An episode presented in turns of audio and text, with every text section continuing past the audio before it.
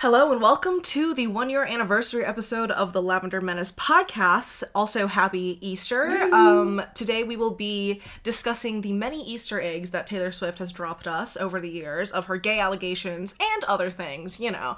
But, um, you know, it's been a full year since we dropped our first episode ever, season one, episode one. And now we're on season 3, episode 13. So, you know, welcome to the finale. Thank you for being here and sticking with us if you've been here since the beginning. So, today we have a really fun episode planned for you today. We have a bunch of hot takes submitted by y'all. Typically, we do our hot take, shared media, Rex. For our shared media, we will be going through the timeline of the Easter eggs of Taylor Swift. And then for our recommendations, we'll just be reflecting more about the one year anniversary shit, like our previous recommendations that we've given each other, and our regrets and appreciations, our highs and lows, tops and bottoms over the year. so, yeah, anyway, I'm Sunny. I use they, them pronouns. And um, I'm really glad that you're here. Hello, my name is Renaissance. I also use they, them pronouns. I'm the co host of The Lavender Menace for now a year and this is this is so exciting. If I'm being completely honest, I did not think that this was going to last a year when we started, but like as we've been going, like I love it. well, cuz it was just like a quarantine passion creative project thing that we started which we talked about at our like end of the year episode yeah yeah and yeah. then a couple months in like after having done it for three months and then six months and then eight months and then getting to the end of the year like now I'm like, yeah, this is this is. Before I was like, okay, we'll have a podcast. Right, Yeah, right, right. and now I'm like, what are we doing for the podcast? So Exactly. We are going back to our roots today and going to be talking about communism, biphobia, transgender, like fucking discourse bullshit, and of Mhm. course, Taylor Swift being gay. So let's just let's Of get into it. Well, first we have an email from Madison from Texas, and she is 14. the mm-hmm. header of her email says beginner communist theory plus daily communist practices question mark. Basically she's asking for some theory recommendations, like beginner type stuff, and also like how communism works on the day to day, essentially, and how being a communist operates on the day to day. Although I was telling Renaissance, I think it's really funny the daily communist practices like header because it makes me think about like spiritual girlies who are like these are enlightenment girlies. healing practices that you should be doing every day. Yeah. And it's like the communist version of that. It's like, what do you do? You wake up and like do 10 push-ups Mm-hmm. to the fucking like while reading Mao's little red book. Like the fuck like just have the uh, the USSR anthem playing constantly. right, right. Daily communist practices indeed. But Mhm. I mean, the things that come to my mind initially for beginner communist theory are definitely like Angela Davis's books, uh, particularly Freedom is a Constant Struggle, Women, Race, and Class, Women, Culture, and Politics, because she writes in a very simple way and talks about feminism and racism and capitalism as it all relates to each other and imperialism in a very simple, straightforward way. And it feels contemporary while still being historical. So I would recommend her work. I would also recommend Michael Parenti's Black Shirts and Reds because it is, again, very simply written and does a quick sort of breakdown of anti communist myths as well as sort of addressing a lot of historical and international and anti imperialist stances that communists should have, while also debunking a bunch of different wrong ways to interpret communism and sort of pitfalls you could run into. I would also recommend Audre Lorde's Sister Outsider essay collection. She is a poet and a lesbian. Her work is very like seminal in terms of feminist theory, but she was also a socialist and it shows. Then of course, we always recommend State and Revolution by Lenin because it is a really phenomenal text that again breaks down and debunks a lot of anti-communist myths as well or like sort of contextualizes communism and its necessity and also interpreting Marx's work and his ideology through a political and present lens, I guess. But I don't know. What are your like communist theory recommendations for for beginners? One that we both have talked about a lot on the pod, but still really like, is the Gender Accelerationist Manifesto, Yes. which is free to read online, and it's really short, it's like 15 pretty- pages. Yeah, it's super short, and I think is like on the queer side of things, like outside of just like communist like theory, like politics. It, it grapples, I guess, with like a, a more gendered aspect of it and gender abolition and and those types of topics that Sunny and I are very interested in, and it's also a pretty easy read. It also sort of combines the or or makes draws the line between communist struggle and the struggle for women's Mhm. liberation and queer liberation by kind of saying that Yeah. there's no way to fight for queer liberation without it inherently being a communist movement essentially. That text references the base and the superstructure. So i would just encourage you to like google marxist base and superstructure and it's just a little graph that sort of helps visualize what the fuck on an economic and social level like a lot of Yeah. marxist theory is based in that a lot of other theorists are going to use that terminology to sort of address and flesh out their ideas. But anyways what else were you going to recommend Yeah, I also I forgot that the base and superstructure models like one of the first things that I really like the opening of the third eye. I was like, this this is changing shit. Shit has Uh, shifted, has moved. right. everything has changed Exactly. I think understanding that and talking about it. I feel like when you first start reading or first start getting into communism or like reading leftist texts, like it's hard to pin down exactly what is influencing what. And then you kind of realize that it's more cyclical in nature. It's supporting each Everything other. They feed into each other. And then understanding that helps with reading anything else in the future. Two podcast episodes are Stalin, a Marxist Leninist Perspective by Revolutionary Left Radio. Uh, it's a two and a half hour podcast episode. So if you already listened to The Lavender Menace, I mean, that's a fairly short episode for you guys. And- I'm so proud of the fact that episode 11 of this season was 80 minutes. Mhm.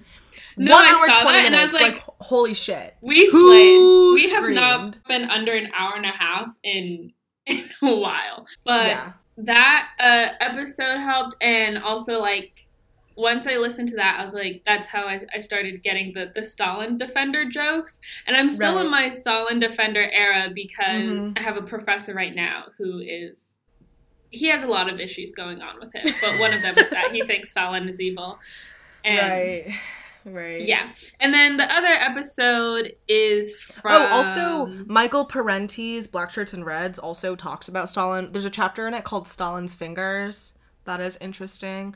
But also, like, all of these texts you can find online for free, essentially.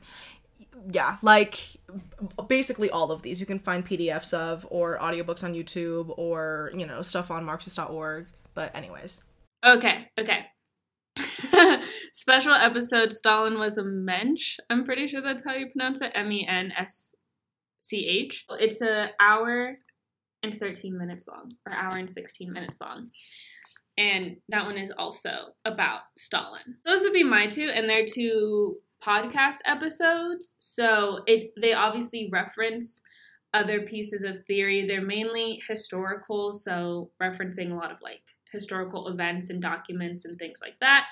But I think, especially if you're from the US, listening to those two podcasts, or at least getting into the history of the USSR and especially like Stalin and trying to undo some of the like Cold War era propaganda, the evil Stalin trope idea is like Mhm. important for like Deconstructing your worldview. like they're pretty accessible. Oh, do you want to talk about the Combahee River Collective Statement? Oh yeah, I definitely recommend that as well because it's pretty it's fairly short and free online Yeah. and it talks about like the black lesbian perspective and I know mm-hmm. this this term the gets like overused River- a lot, but like they're like Yeah, intersectional before intersectionality became like overused. And they also were the ones who sort of brought forth the idea of identity politics. And they also, in the Yeah. Combahee River Collective statement, they really flesh out what that means. And the Combahee River Collective itself is a, a group of black feminist, socialist lesbians. And so that is the perspective from which they're coming at the ideas of socialism and the interconnectedness of, of struggles, especially because I think there are fair Marxist criticisms of the idea of intersectionality because intersectionality itself is like a legal concept that was brought forth by I think Yeah. just like a liberal Kimberlé Crenshaw and it obviously has its uses because it's specifically addressing stuff on like a legal level but because we're marxist because we're communists we obviously don't we also we, we obviously reject the liberal state itself. So it's like and also the idea of quote unquote intersectionality. The idea of intersecting struggles the idea of collective struggle is one that is inherent to communism in the first place. And it's something that communism itself is necessary to achieve the liberation of every marginalized group. Not to say that communism is the solution to all specific forms of oppression, but if you understand the economic base and the social realities that emerge from an economic base, you can understand that a lot of the struggles that occur in the world due to patriarchy and and, and racism, et cetera, et cetera, et cetera, are all fundamentally linked to and held down by the structures of capitalism and imperialism. So, anyways, um, do you have any other recommendations for like beginner theory type shit or extrapolations on things I've already mentioned?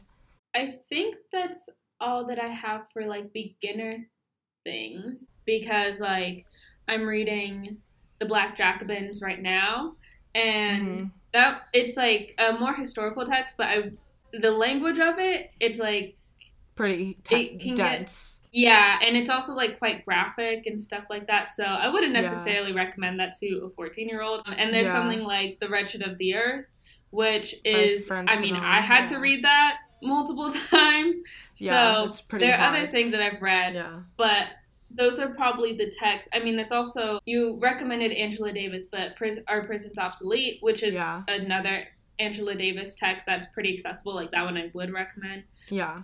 I mean, I think like more intermediate texts, more intermediate to advanced texts would definitely be like on the advanced side of things, it would be more like Frantz Fanon and like the Black Jacobins, like um but in terms of like um, intermediate texts that you probably need uh, like maybe a probably a college level a college reading level ish to fully like understand or not that you can't attempt it if you if your if your reading levels aren't there would probably be Caliban and the Witch by Silvia Federici, which I've recommended and quoted on the podcast before.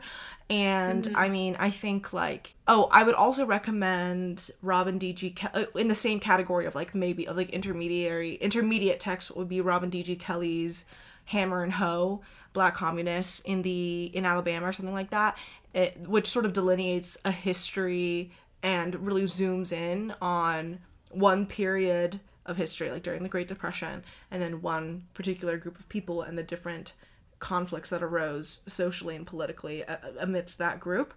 And I found it really interesting to to read. Also, maybe The Foundations of Leninism by Joseph Stalin. Oh my God, Stalin's dialectical and historical materialism. That's a great introductory Yes. text. Yeah. Yes.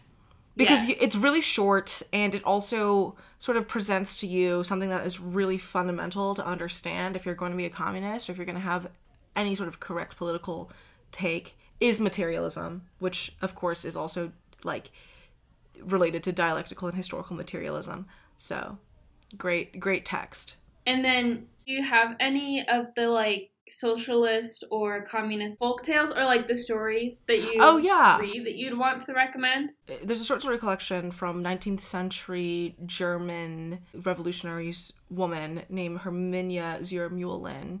It's a short story collection called The Castle of Truth and Other Stories. It's a really cute, it's like a fairy tale mm-hmm. or f- collection that all has a socialist point of view and moral of the story essentially Yeah. and that was a really that was a really good text i would also recommend mao's combat liberalism That's a really great like one page read.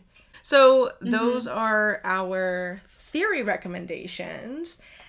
Essentially, I think, and in terms of like quote unquote like everyday practices, I feel like it's more of just I think radicalizing people in your community and mm-hmm.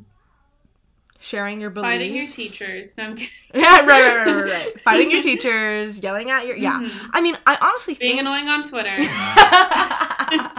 Instagram infographics. No. yeah. no. Listening I mean, to Taylor Swift. right, right, right.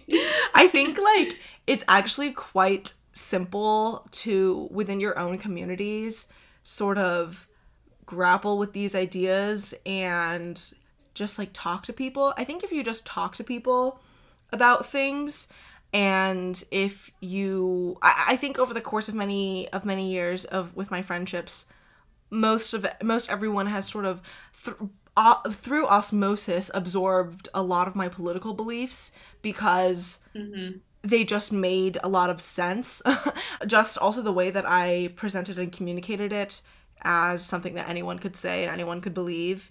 And i i tried to reach people at wherever wherever they were without ever compromising my own beliefs or self or like sense or like self-respect. In doing so i think i radicalize or help contribute to radicalizing a lot of people in my life.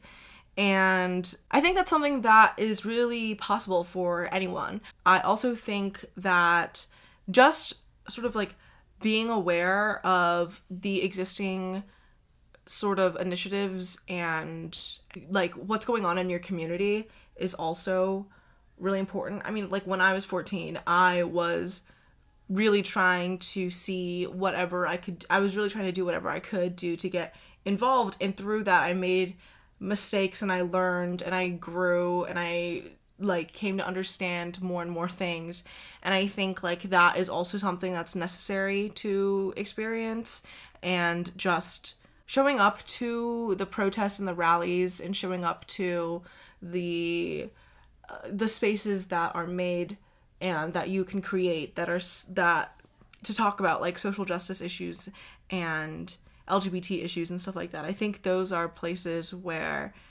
it's expected to bring forth ideas and initiatives to that like embody communist theory and praxis. But anyway, what do you think? Yeah, I think it definitely depends on like where you're at at life. So like with me being a university student and having access to a lot of like first years and college students, like when I do my events, when I interact with the people who are literally go to a university, I Mhm.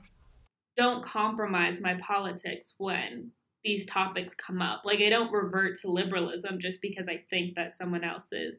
And I also Right. don't shy away from these topics in a way like in a oh you just wouldn't get it kind of way. Like Right. there are some things like when I talk about the black experience and I'm not talking to black people, like there are some things that people just aren't going to get in that way. But when it comes to actually understanding materialism or like how class functions or how things function, not necessarily the experience attached to them, I don't ever approach it or talk to it in a way where I don't think anyone could have ever heard of this or thought of this or had these kinds of questions, you know? Um, because that makes it just a lot more accept not acceptable, but like people are more willing to hear your perspective when you don't talk down to them Mm-hmm. in like a way that doesn't mean don't meet them where you're where they're at like obviously if you're losing them in the conversation Mm-hmm. then like adapt yourself but don't compromise it i guess and then that is where i'm at because a, a lot of the people that i interact with may be aware of class and how they have access to certain things but they may not see it as like a structural thing or they m- may never have been told that they can expand their imagination to like Mhm. there is a way there is another way that society could be restructured in Mhm. which the challenges that you face and other members of your community face would not be the way that they are currently under this system because like a lot of people internally feel anti capitalist sentiment or they know that imperialism is bad, but they don't know exactly how another way that the world could work or know the details of how these things functions and when those conversations come up when those things happen that's where like a conversation for communists to be able to like actually talk to their community about like people that you actually know. And i think for me um, since madison is like in high school one thing that was very topical when I was in high school was like the bathroom ban in high schools and not letting uh, trans kids literally go to the bathroom. And that was super fucked up. And so I made it very publicly known on all of my social medias that if anyone like wanted an escort to the bathroom so that they wouldn't have to go. Like i would always have my phone on me and always have my dms open so anything could happen. Anytime my peers something sketch happened with the teacher or someone said something in another class like a lot of my friends told me and then i would be the one to have the conversation with that teacher about that behavior or i'd go with my friends. Um, and just like i guess being like a presence in your community whatever that looks like and whatever you're comfortable with performing that was just a way that for me i was able to feel like i was contributing um, to especially communities that are more marginalized than my own experience or ways that like with what privilege I did have I was able to use on behalf of others. So I often spoke about like how my high school whenever I was on like school site council meetings or when my school had to be approved for certain things and people were like if you could fix one thing about your school I'd be like the way that they treat lower class students and the lack of facilities that they offer and how there are a lot of like hidden prices about attending this school that they don't necessarily advertise. And inequity in this way and then bringing that attention like continually to the adults to the people in power because like when you're in high school like people don't usually give a fuck about your opinion um, or they pretend that they do but not wavering in those ways i think is like when i was probably closer to 14, 15, 16 years old. Like that was how I would do that. Yeah. Is that would would you say that's solid? I also didn't really like become a communist in this way until I was in college. Back then, mm-hmm. I probably still would have identified as a liberal, even though my actual politics were not necessarily liberal. I just hadn't read I just yet. think that's the other thing. Like that's why we emphasize why like reading theory is like important and I think like it's it's very stupid and like silly to me when people think that they don't need theory or mm-hmm. that it's like authoritarian left. I think someone commented on my TikTok. you said theory and I yawned and I exited because authoritarian leftists are so stupid. I'm like, "Oh my god." It's just why do you hate knowledge so bad? Like, yeah. knowledge is what equips you. Once you know what the fuck you're talking about, that's what allows you to have a sense of purpose in what you're doing and also be able to meet people where they're at and also be able to fully explain ideas that you have and fully defend them. The only way that you can fully approach and f- like combat any sort of anti communist or racist or misogynistic bullshit in any setting is if you have a deep set understanding of your belief in, of your beliefs in a really holistic informed manner it you mm-hmm. otherwise you're going to fall into the pitfalls of a of liberalism and of accepting the default and the status quo as what is normal and that is ultimate and like of course, like Renaissance said, there are people who oppose the systems of capitalism without even really knowing what capitalism even is, without having any of the language or the tools or the frameworks of understanding that a communist perspective takes. But ultimately, communism itself is like those, is what ties and analyzes these systems and structures together and ties them all fundamentally. So I just think like it's just something that you you can only really know what's up and you can only know what to do once you have informed yourself and engaged in community in such a way that uh, allows you to even like be a communist. Like how are you going to be a communist if you don't actually if you're not actually in community with people if you're not actually actively like reading theory and engaging with these ideas and really trying to understand them? And also eh, like helping people who need it. Like i think that is also that's something that's really essential is just not treating workers badly like i mm-hmm. like participating in participating in like mutual aid within your own communities and the and again with the different organizing efforts that are going on around you i think like that shit is at the core and at the center of what why you are a communist like why you oppose this shit in the first place. And then everything else is sort of like you just need to understand things in order to be able to implement them and to be able to understand what things are not what things aren't implementable or what things are not worth pursuing and it's not worth your time and energy to go after. Because a lot of us have wasted our time and energy in electoral politics in in liberal ideology and spaces when our energy could have been used more effectively elsewhere. And that's why educating yourself is like so important. But anyway do you want to go on to our next hot take? So this is Lily. Lily says, I'm sure you're all sick of talking about biphobia, but yesterday I tweeted, quote, This is probably an ice cold take, but it's something I just realized. Biphobia from gay men stems from misogyny, while biphobia from lesbians stems from the effects misogyny has on them. Parentheses, lesbians, end quote. And I got viciously attacked. I truly felt like I was in my sunny era.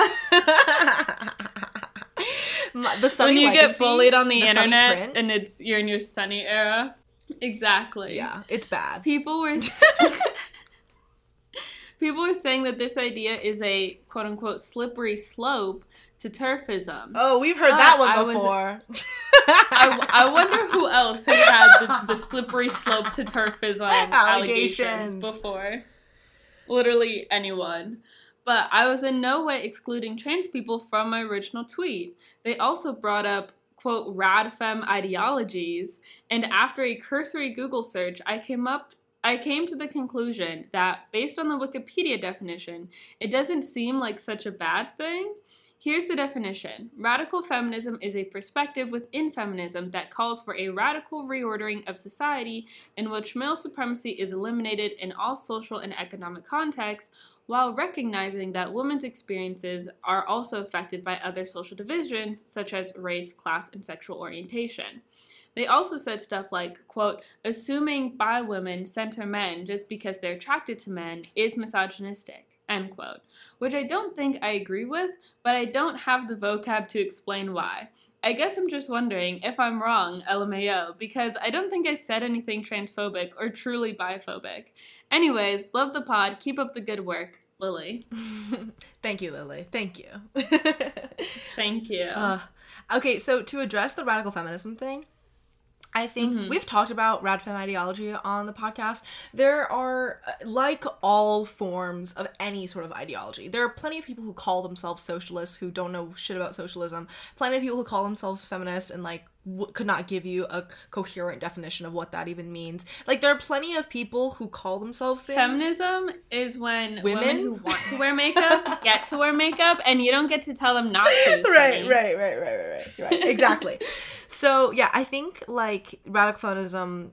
Our main issues with it as Marxists, and also the reason why radical feminism sort of emerged as sort of in opposition to Marxism in saying that that gender and sex is like the primary contradiction in society. That's that is where oppression is rooted in, and it, and it predates class oppression. It actually is in fact like it's like the first form of class oppression or something along those lines, right? Like it's that ideology, and it's the idea that patriarchy is like first and foremost what is the, the issue. TERF literally stands for trans exclusionary radical feminism, and that just means someone who is a radical feminist so someone who isn't like a liberal um, but who doesn't mm-hmm. who is not necessarily like a communist um, but who ex- explicitly excludes trans people, particularly trans women, from um, from their quote unquote like radical feminism. I think like radical feminism, Yeah. and specifically trans exclusive radical feminism,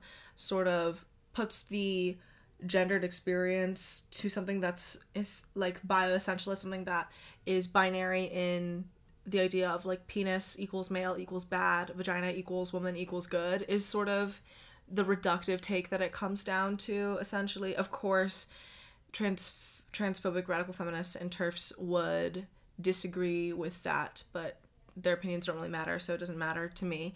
So like that's not how they would define it. But I think like the people who oppose radical feminism the most ultimately are misogynist i think. Like the people who are like most oppositional to the idea of radical feminism and, and like refer to people who they disagree with in terms of like their feminist ideology as like rad femmes or lib femmes or whatever like like derogatorily i think is also kind of stupid. But at the same time i i don't think radical feminists are correct but Correct. Yeah. radical feminists and marxist feminists and marxism like all these different things they kind of like they they parallel at some points and they and they diverge at some points some radical feminists are like really lauded and recommended by communists and some communists are and communist ideologies are encompassed by or embraced by radical feminists. But the reality is that radical feminism as an ideology sort of emerged in opposition to the feminisms at that time, which was like liberal feminism, can Marxist ideology as class as the primary contradiction, at least how I understand it.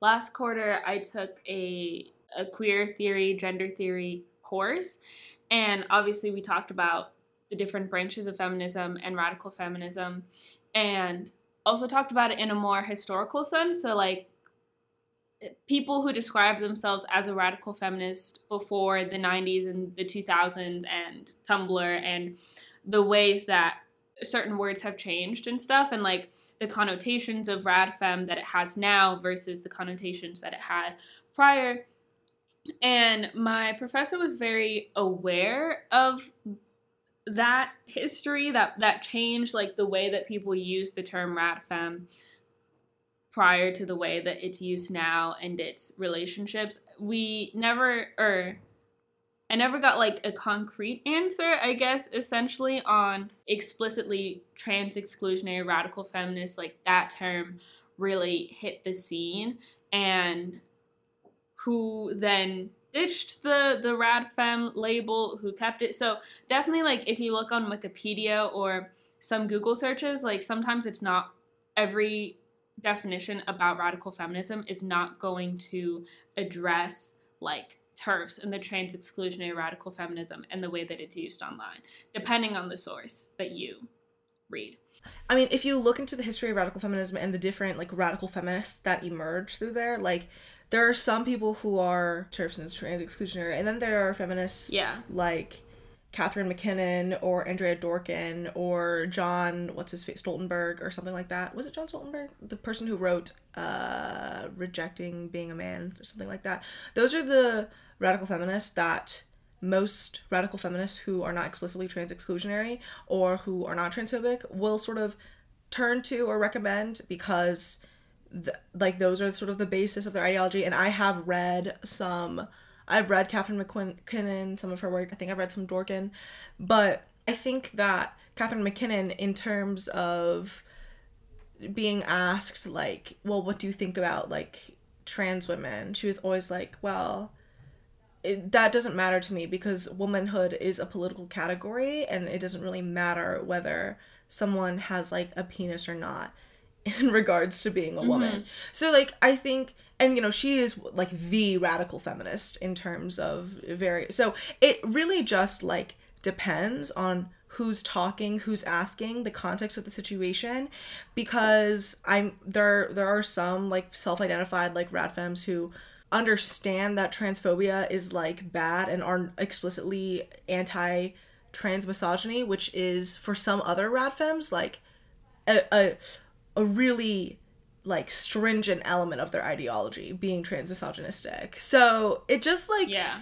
depends essentially i think but anyway uh, particularly when people are trying to yell at lesbians online for being TERFs or radfems when Mm-hmm. when like you're not being trans exclusionary nor are you being trans misogynistic nor do you even know what radical feminism even is. Like when you're getting those accusations it's kind of funny to me because it kind of shows the way that people on the internet have sort of resort to essentially like name calling because they don't really understand they don't understand how things work on a holistic level. So it's easier to just call someone a lib or like a whatever. I mean, not to say that I don't derogatorily refer to like DSA motherfuckers or whatever, but at the end Yeah. of the day, it's like do you actually understand that ideology or are you just trying to scapegoat or accuse someone of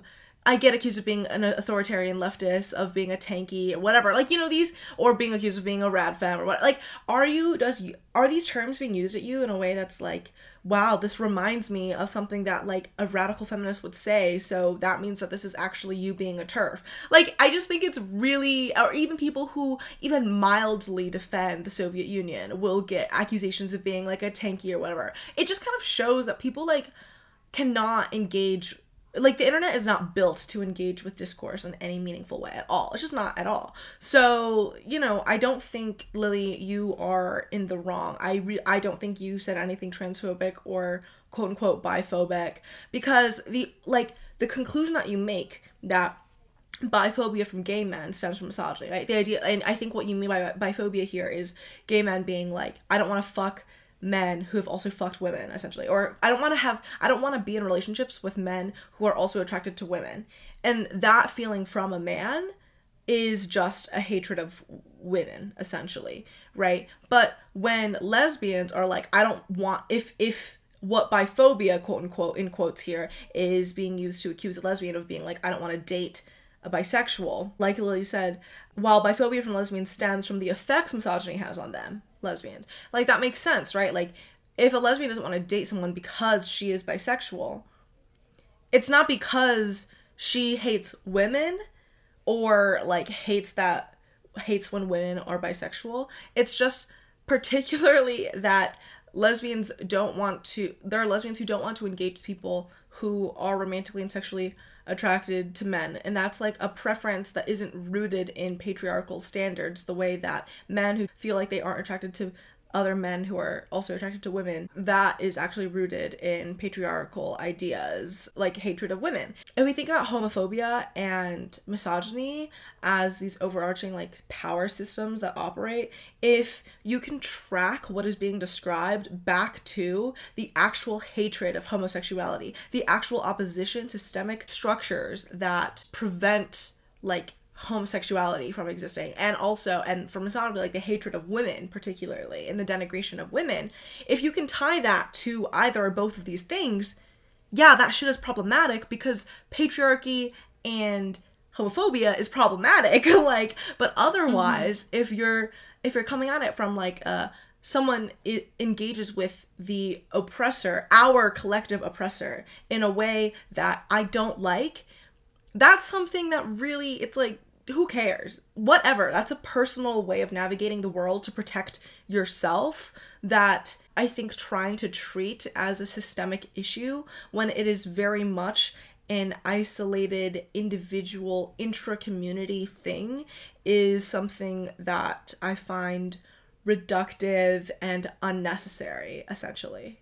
What do you think of the aspect of of the the slippery slope uh, thing? So the idea that maybe what you said, or not you, but a, a comment that one can make that isn't directly tied to homophobia or misogyny, but then can lead, like basically the the alt right pipeline type of slippery Right. slope thing. You know, the dog whistle stuff. I mean, not that I think we do that Uh-huh. or that this is what Lily did, but fighting off like those allegations of Yeah. like what you said may not have been turfy, but it reminds me of something that's like turfy that you would probably agree with because of this opinion. Right. I mean, I think people think of TERFs as people who like really oppose male supremacy, and by male, they categorize people that they view as male uh, in there, which itself is like mm-hmm. transphobic. But when you're just talking about like gay men at large, lesbians at large, it, I, how is that ever transphobic? Like, I don't, I don't really get it. Are trans gay men not just gay men? are trans lesbians not just lesbians? Like, I don't really understand this idea. I mean, I guess the quote unquote slippery slope to TERFism being addressed is this idea that if you oppose men in such a way, in like a radically feminist way, it could end up being trans exclusionary, I guess. But I think again, this is that's a really reductive way at looking at complex issues. Like I think to just throw that term around when the reason why the word TERF and the reason why trans exclusionary radical feminist itself is an idea that exists in like the zeitgeist the reason why it is a thing that needs to be named and looked out for is that it's really dangerous and like it actually harms trans people. Like it actually like materially affects the way that policy is shaped and how trans people are able to operate and navigate throughout the world. That's why TERF ideology is so dangerous. It's because it's a branch of feminism, supposedly, that tries to posit women's rights as oppositional to trans rights. And in doing so, can victimize womanhood and women in a way that allows for and encourages and makes progressive anti trans policy. That's why, and an anti trans sentiment. That's why it's so dangerous. And to just throw that term around, at random lesbians talking about the way that gay men and lesbians interact with other members of their community that has nothing to do with genital preference or trans identity, I think is harmful and it, it's not useful. It makes meaningless this term. It makes a term that is supposed to describe the material reality of a form of oppression and rhetoric and political ideology that is harmful to people and makes it into something that it's not, which is something that is you're just describing random ass shit. Like it's just not and not even in a joking way. Like I think it's I think mm-hmm. it's funny when, you know, people of color call random shit racist when it's not. like, when it's not technically racist. Think, yeah. Right? Or being like, oh my god, like the misogyny of blah, blah, blah, blah, or the homophobia of the line being so long. Like, whatever. Like, that shit's funny, mm-hmm. right? But when you're just accusing people of TERF rhetoric when they are not demonizing trans people, they're not going after trans women in any particular way, they're not even saying anything that is particularly radical feminist like. They're just talking about how people engage with each other um, and tying it back to systems of oppression. It's just very. That's simply bizarre to me, and it, it feels very unnecessary. It's not like we only have a few TERF allegations. Like almost any of our viral TikToks that we have gotten, underneath the comments in due time, there are always calling us TERFs, even though one we're not radical feminists so that doesn't work but also like the one that i'm thinking of is is my infamous viral tiktok where i talk about lesbophobia and i specifically talk I just say lesbian, and then even in the caption of the video, I specify like trans lesbians and black lesbians and like lesbians of color, and all the different ways, just like it was just a, a little tre- it was it was with the trending audio a little silly po- like tiktok post and then i still got TERF allegations, even though it wasn't trans exclusionary at all. Like I it was intentionally trans lesbian, trans inclusive. So it's like exactly. you're not a radical feminist, nor is this rhetoric trans exclusive. So how is this turfy? Mm-hmm. Please let me know. How is this quote unquote turfy when TERF stands for trans exclusionary radical feminist when we're not trans exclusionary. We're actually being trans inclusive and we're not radical feminists. We're communists Like, come on now. As a communist and as a lesbian, when I say lesbian, I mean like lesbians. Like all I'm not talking like if I just say the word lesbian, I'm not talking about white cis middle class like Ellen DeGeneres ass. Like that's mm-hmm. not who I'm talking about when I just say lesbians. When I'm talking about lesbians, I'm just talking about lesbians as a whole and all the people that that includes. Like yes, there are some cis people who are lesbians. There are also trans people who are lesbians. And when I say lesbians, I'm talking about uh, the the thing that brings us all together is the lesbian identity.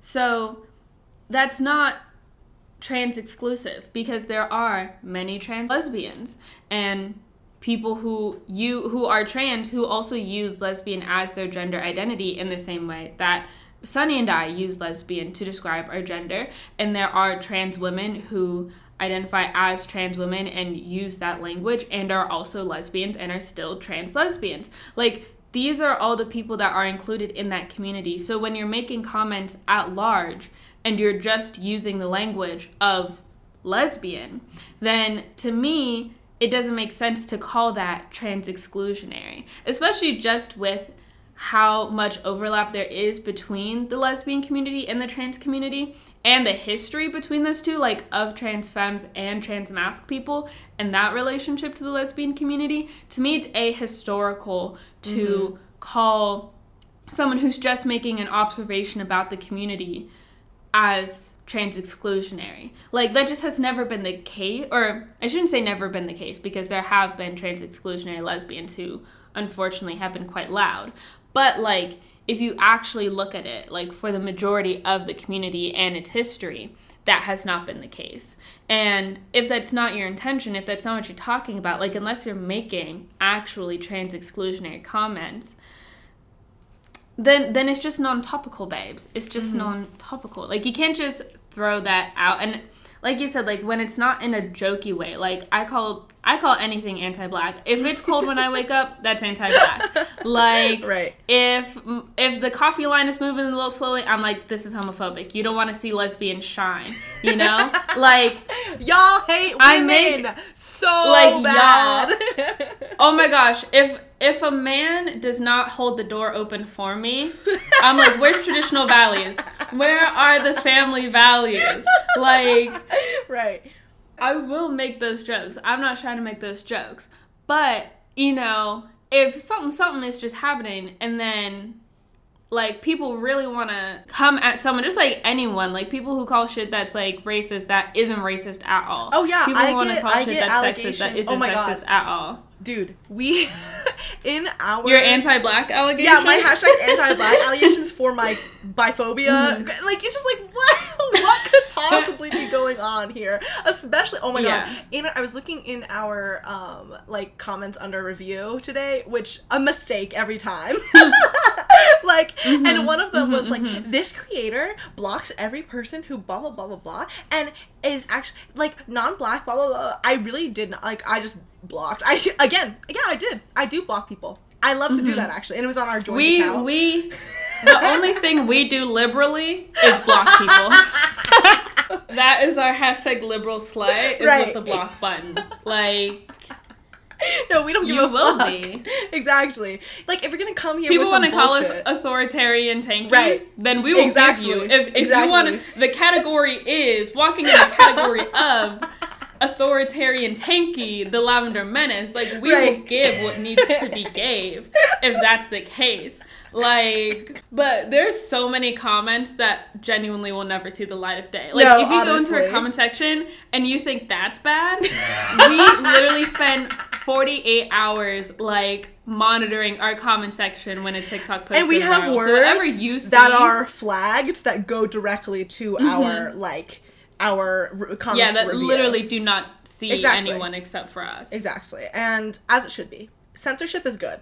Um, yes. But when Lily ended the email with, they also said stuff like quote quote assuming bi women center men just because they're attracted to men is misogynistic. That shit is so funny to me. Like, mm-hmm. girl, mm-hmm. y'all don't. I don't think... know how to break it to. Everyone censors men. Right. Like we as lesbians, like, I'm on the other side of the looking glass. Like, mm-hmm. It's the way that people center men to a degree that they're not even aware. It's patriarchal ideology that insinuates itself into every part mm-hmm. of everyone's life and ideology. It's creeping there and it's present always. So there's no real way around it. And in our like first hashtag biphobia whatever episode that that started this whole brand for us is the fact that like we were specifically talking about people who do not prioritize or do not actively combat or be aware of the ways in which they center men in their lives. Because you don't necessarily have to be a lesbian to not center men. And there are lesbians who do center men in their lives who are unaware of the ways in which they do that. But if like you do not take lesbian seriously if you do not take your re- like friendships and relationships with women in your life seriously or respect them to the same degree that you respect your the men in your life and your male partners and your boyfriends and your husbands and all that stuff. That's the stuff that kind of like really chaps my hides. But that is a product of patriarchy that everyone is susceptible to. It's just whether or not you have become aware of it and how you act on it that does all that.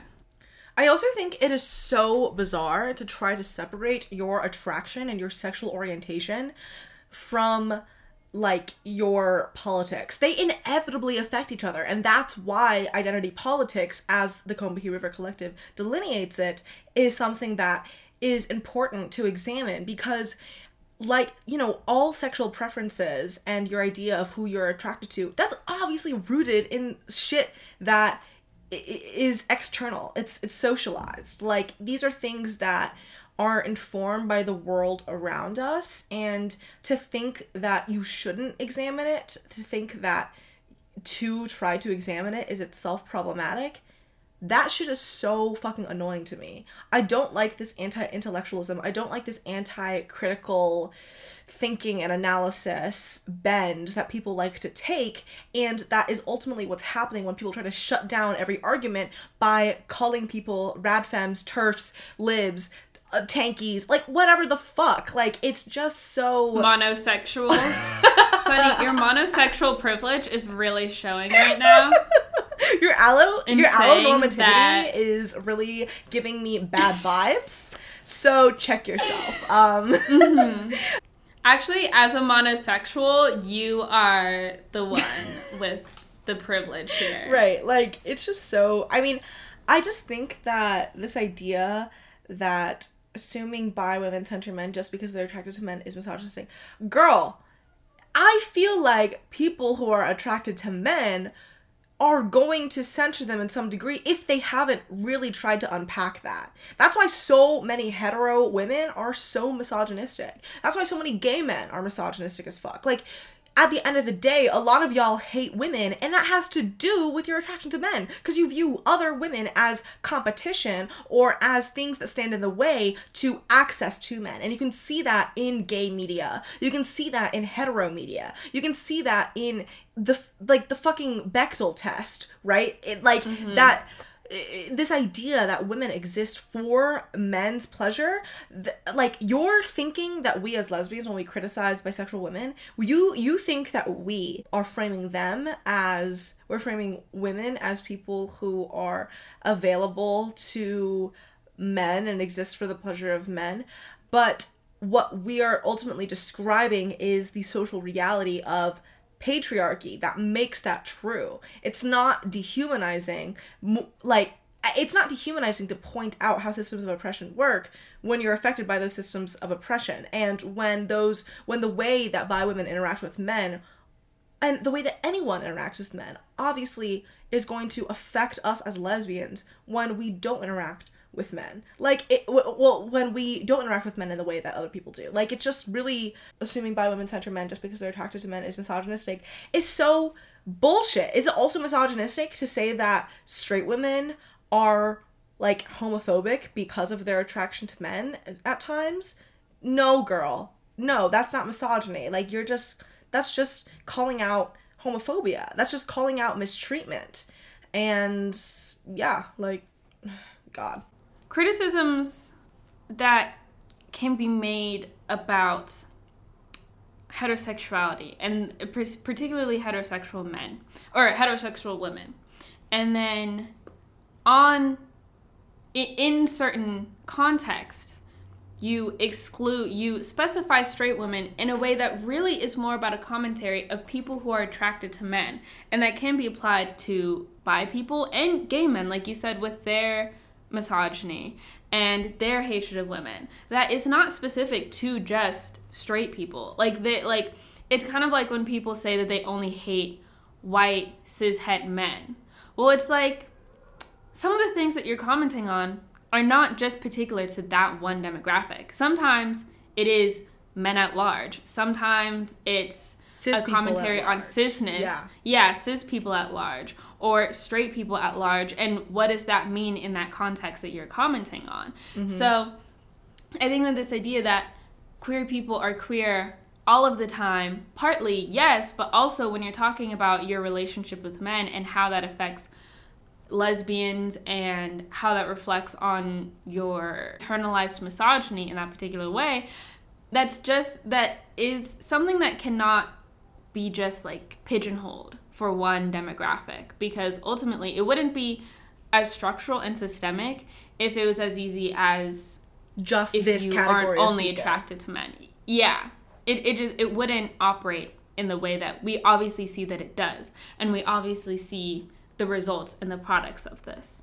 And and I think like just commentary like saying that like anything that is about women's sexuality is going to be misogynistic just doesn't there's a lack of critical thinking there. There's a lack of thinking like not every commentary, not every criticism on the behavior of women is misogynistic mm-hmm. because mm-hmm. women are misogynistic. Are, yeah, many. Like look at any of the I mean, any woman politician, honestly. Right. But like the GOP politician, like the very Republican, pro Republican women who run for office.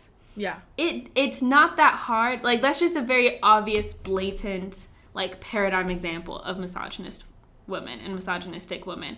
There's a lot a, a lot of others, but it's not impossible and it's not like individual cases you know people try and be like oh well this is just like one bad woman this is just one woman with bad politics this is just like oh if you're specific to that environment or you grew up in that area then maybe you might be a woman with internalized misogyny instead of seeing it as like if you live in a misogynistic world if you live under patriarchy whether or not you're affected by that or not, you are going to internalize that to some yeah. degree. Yeah, it's inevitable.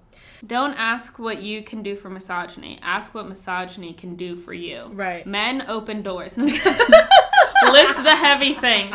Like when a man is like, "Oh, I'll carry this. You can carry the light one." I'm like, true, but not for the like. Are you saying that because you think I'm a woman, or are you saying that because you see that I have no upper body strength? Like, what is happening? But at the same time, do uh. I want to carry the heavy thing? Like when the teachers would be like, "Oh, boys, can you help with the chairs?" It's like I feel like you shouldn't have to just ask the boys for that. But do I want to help with the chairs? No. Right. So I'm gonna let this one slide for now. but next time, next time I'm gonna see you on that. And now to get into our third hot take. We have four in total today, so yeah, this is gonna be a long episode. if you couldn't already tell. Anyway, yeah, Lou says, I fear. Hi, Renaissance and Sunny. Love the pot, and I love your media recommendations. I am a fellow communist Swifty, non binary lesbian, and you both always have correct opinions. So I'm coming to you today because I don't have an Instagram account anymore, so Tumblr is my only social media.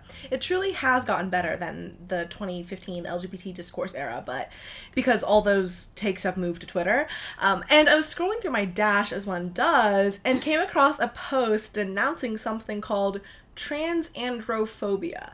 I had no idea what it was, and a quick Google search took me down the rabbit hole of what is basically a community of trans MRAs. MRI, MRAs, by the way, is men's rights activists. Trans Oh, okay, thank you. androphobia is basically transphobia targeted specifically at trans men. These men argue that because trans misogyny is the intersection of transphobia and misogyny exists, so too must an equivalent term for trans men. I think the idea of men experiencing prejudice on the basis of them solely being men is absolutely not in touch with reality, regardless of transness. What are your thoughts on this? Do you think misandry against trans men is its own intersection of oppression pertinent enough to need a specific term? Very interested to hear what you have to say on this. Um, thank you, Lou. I really appreciate it. Uh, my my initial reaction is that this is fucking bullshit and so annoying and and is a product of trans misogyny itself. The way that, I mean, okay, to be honest, like there is so much fetishization of trans misogyny in the LGBT community to be and I, I think someone made a good video about this.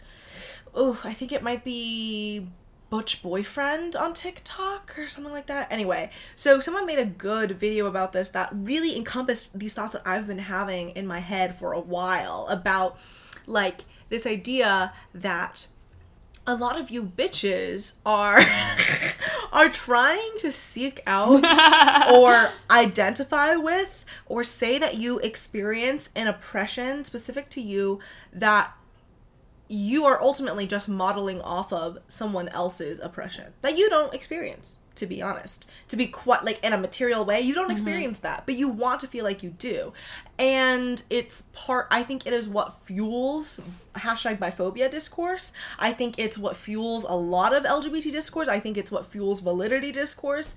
This idea that a claim to oppression and the specific words that you want to attribute to those claims of oppression are what define you. And it's just like there the amount of like i think butch boyfriend on tiktok was sort of saying how he thinks that there are so many like she they afab like people who have like boyfriends or whatever and they'll be like oh my boyfriend is like gay for like liking me and like dating me um or whatever but they don't actually but said she they does not actually experience like you know the the realities of what happens when you're gender nonconforming in a visible way you know and ultimately what they're saying is Yeah. like oh like my boyfriend is gay because like i'm gender nonconforming like and i feel that way when that itself like that is a fetishization of trans women's experiences. Because you know who is actually seen as gay for dating trans women? Like their cishet boyfriends. Like trans women's boyfriends are seen as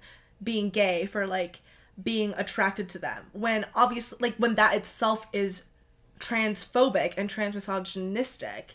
Like that your boyfriend does not face violence and you don't face violence for the way that your relationship operates. Like trans women in their relationships to men face violence for the way that their relationships operate. And ultimately you're making a jokey joke over an experience that of course is related to your own complex relationship to gender and sexuality etc of course that there's a lot of like bullshit you have to work through with that but the thing is is that it's rooted in this shit that is so it, it just doesn't sit right with me like that shit is so Yeah. irritating to me you're you're and as butch boyfriend talked about like it is a fetishization of the experiences that like trans people actually go through and how no one will jump down the throat of a she they being like oh like my boyfriend is queer coded for dating me or whatever or like no one will jump down the throat of a they them afab person who has a boyfriend like being like who is saying that their boyfriend is gay for being into them or whatever. Like no one's gonna jump down their throats for saying that. It's gonna be all like yeah so true bae.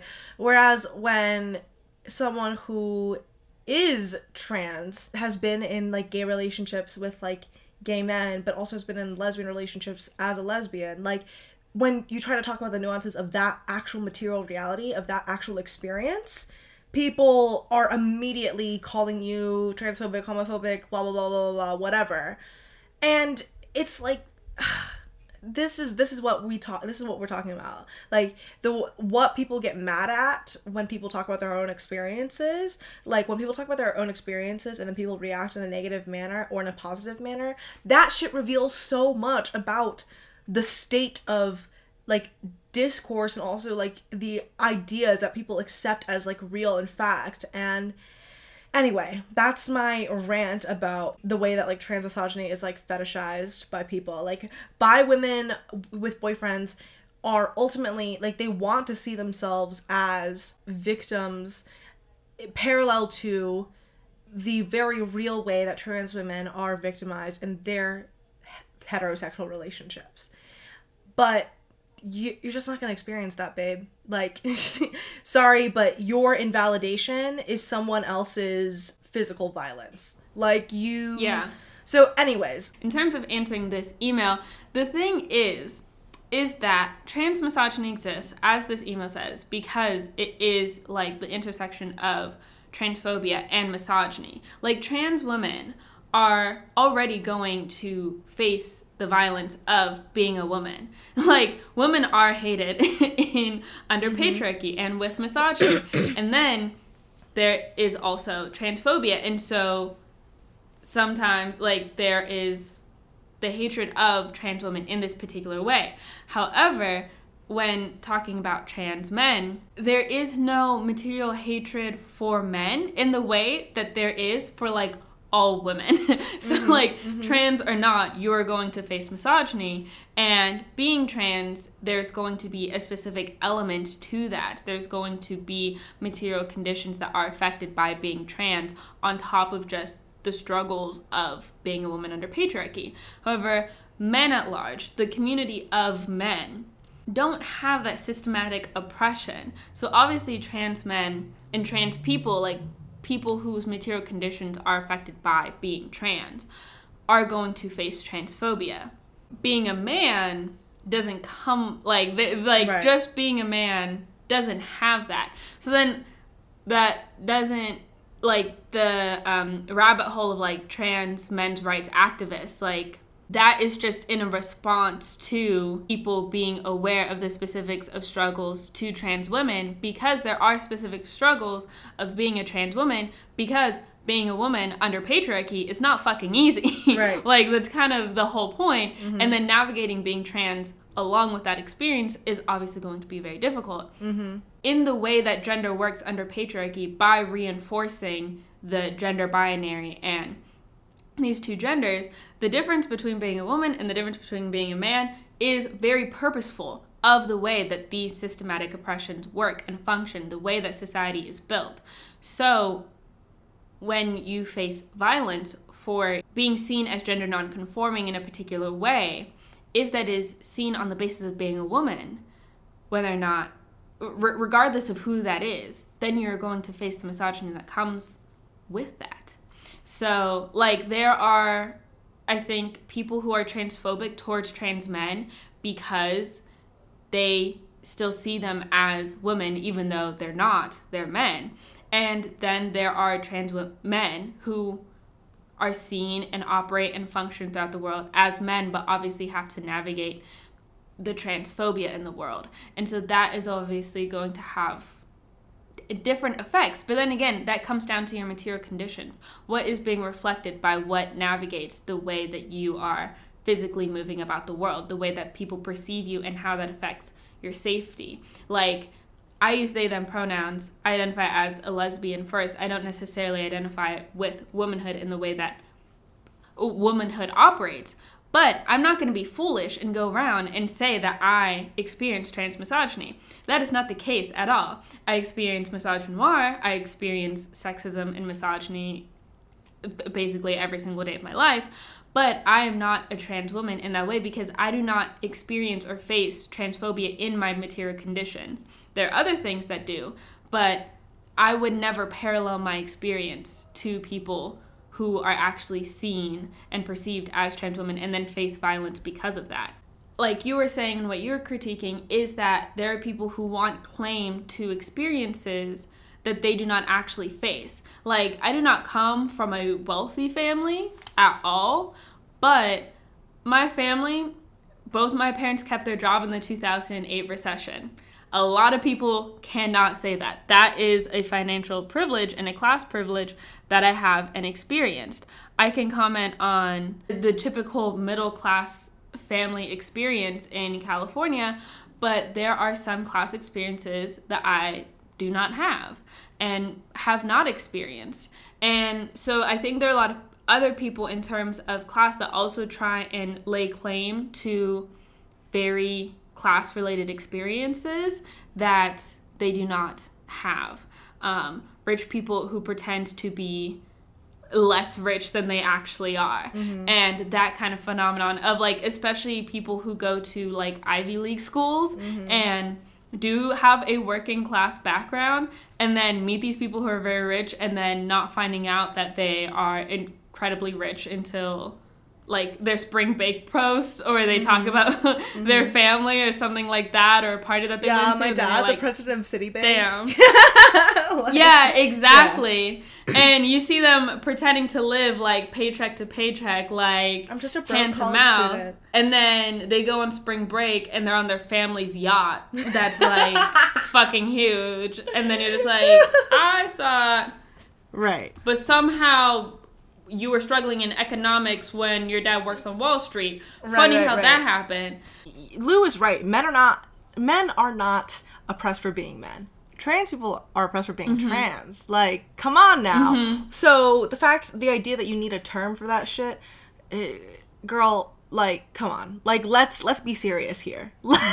mm-hmm. let's not let's not play around because that's bullshit and like if you think about it a little bit more i mean i think it's similar to the fight that the battle we were fighting in terms of being like lesbophobia is like a real material thing in a way that biphobia is not because ultimately you're just you're saying yeah. you're like you y'all are calling shit biphobic left right center when you will not even recognize lesbophobia when it's slapping you in the face. It's also the other. Th- it's like people are so concerned with visibility rather than material conditions. How how many cases, how many headlines of trans women being murdered for like men pursuing them or in date in pursuing dating or having sex with men do we have to see for the realities of trans women and their struggle and their oppression to be recognized as legitimate like and also compare that to like think about how how much violence on a statistical level trans women face at the hands of men. On a statistical level, do trans men in their heterosexual pursuits face that level of violence from women, from cis women?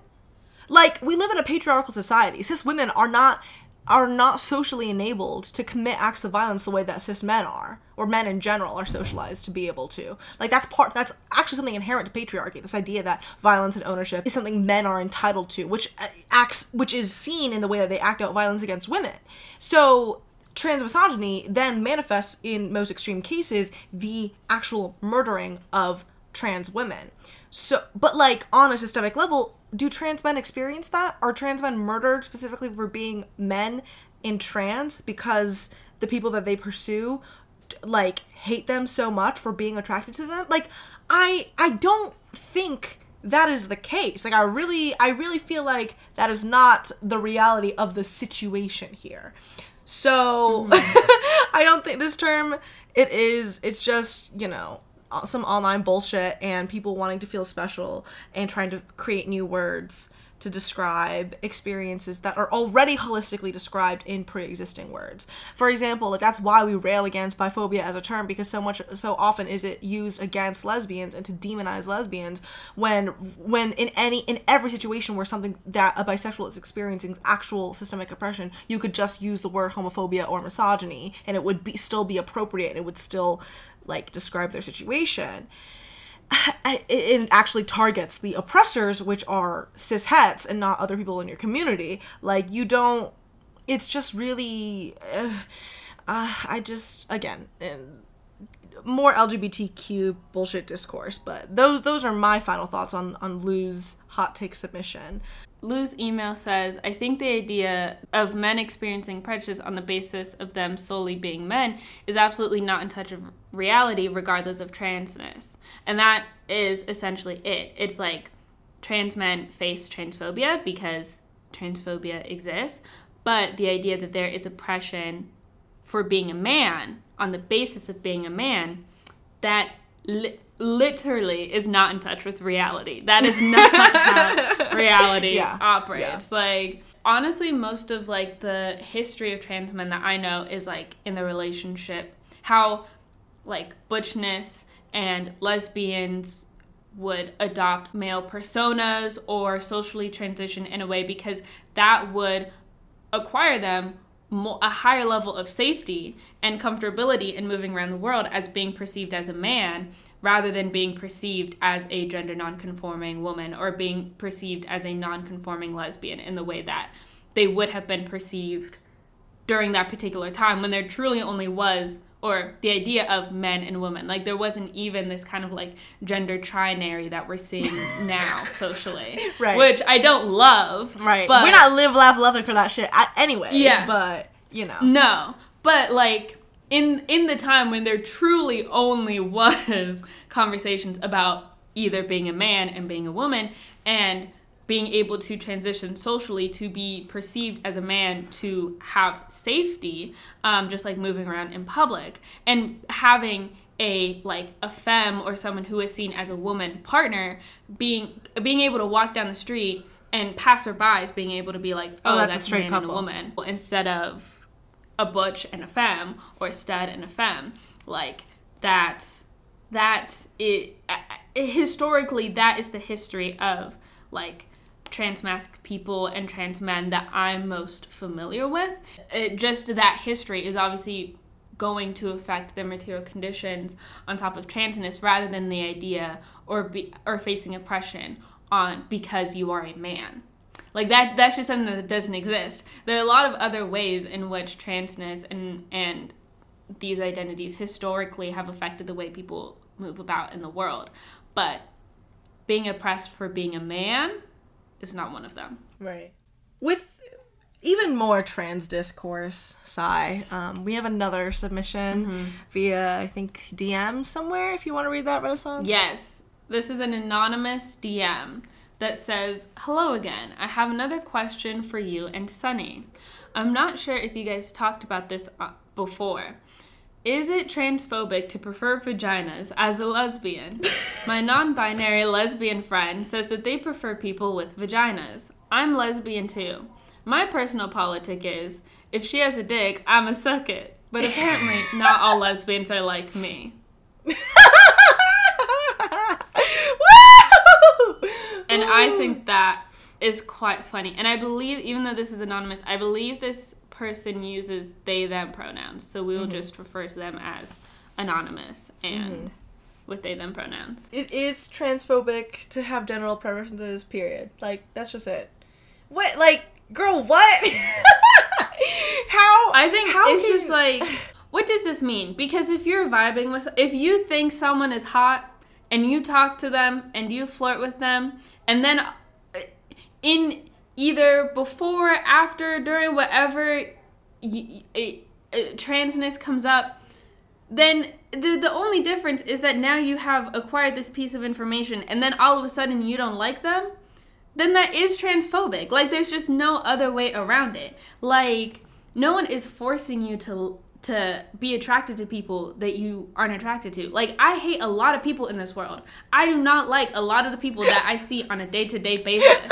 At no point does their genitalia factor into me vibe checking these people. You know? Like Right. I have haterism in my heart and if you don't pass, you don't pass. That's just it. Yeah. Like I'm not thinking of like, oh, I wonder what it like no. And if I think someone's hot, like if I think someone's sexy and attractive and doing their thing, I also am uh, their genitalia is the last thing that I'm thinking about. Probably the first thing is where do they get that outfit and do they listen to Taylor Swift? Like if I'm being honest, that is a lot higher up on the on priority personal list.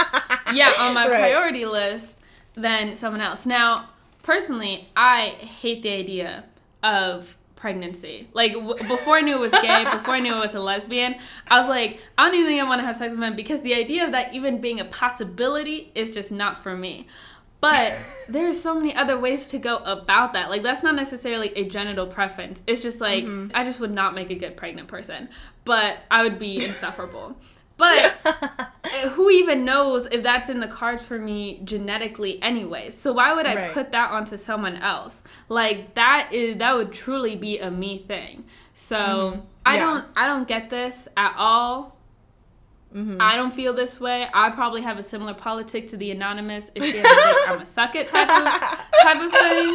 Right. But like, if I'm vibing with someone, I'm not gonna be like, wait, before I decide if I think you're attractive enough, right. what the situation is. Like to me, that's weird and also transphobic. Yeah, exactly. No, and like that's the actual quote unquote TERFy bullshit that is present. Like that's what actual trans misogyny looks like when mm-hmm. you fundamentally don't view someone as in a category of people you are attracted to because of their trans identity, because they are trans feminine. Like that shit is what transphobia and transmisogyny actually is. A lot of people who subliminally think this or who have like repulsion to even the idea of like penis or whatever, like, okay, no one is forcing you to date anyone you don't want to date at the end of the day. Like you're like you don't ha- you you don't have to have sex with people who don't want to have sex with you. And to be honest, why would someone want to have sex with you if they know that you don't like something that's part of their actual anatomy? Like what? Like this is just so fucking bizarre to me. Because Exactly. something inherent to TERF rhetoric is this idea that like men are transitioning so they can like rape women. It's like, girl, men don't have to do anything to rape women. Like we live in a patriarchal society. Like men are gonna rape women regardless. Like your mm-hmm. your cis female bathroom is not gonna prevent men from harassing you in the toilets or elsewhere. Come on now. Like let's let's be real. Let's be serious here. like what? People really just think of trans women as like monsters at the end of the day. And that is the issue. Like you think of you think of lesbians as predatory for being lesbians. But then you view women who don't fit your definition of women as inherently predatory. Like you and or you view certain women with disgust whether they be gender nonconforming in that they're butch or masculine or in that they are trans feminine like a lot of y'all just hate women especially when they don't conform to your idea of what womanhood is. And this is why we were even talking about like how a lot of cis women and a lot of women period are really misogynistic and hate women a lot like a lot of these cis het women hate when women do not conform to their ideas of gender like they hate when women are not feminine enough they hate when women don't have the genitalia that they think women should have. They hate when women like a lot of y'all just hate women. That's a problem that is a product of this transphobic and misogynistic world that we live in. And the fact that you don't want to unpack that in your own sexual attraction just means that like you kind of suck. You're a shitty person. So No one is saying that you can't like vaginas. Like it's not a rule. No one is being like no one is allowed to like any particular sexual act. Like that's just not the thing. That, that this it- no one is trying to say that no there's no campaign for lesbians who don't like vaginas. Like that is just not something like no one is like if you're a lesbian no one's gonna be like wait but you don't like vaginas though do you like that's just not gonna that like no one is gonna stop and ask you that so this idea that you have to be proud in your declaration of being a lesbian and liking vaginas is just like to think that it is like subversive to be trans misogynistic as as a, a possibly non-trans person or someone who's not affected by trans misogyny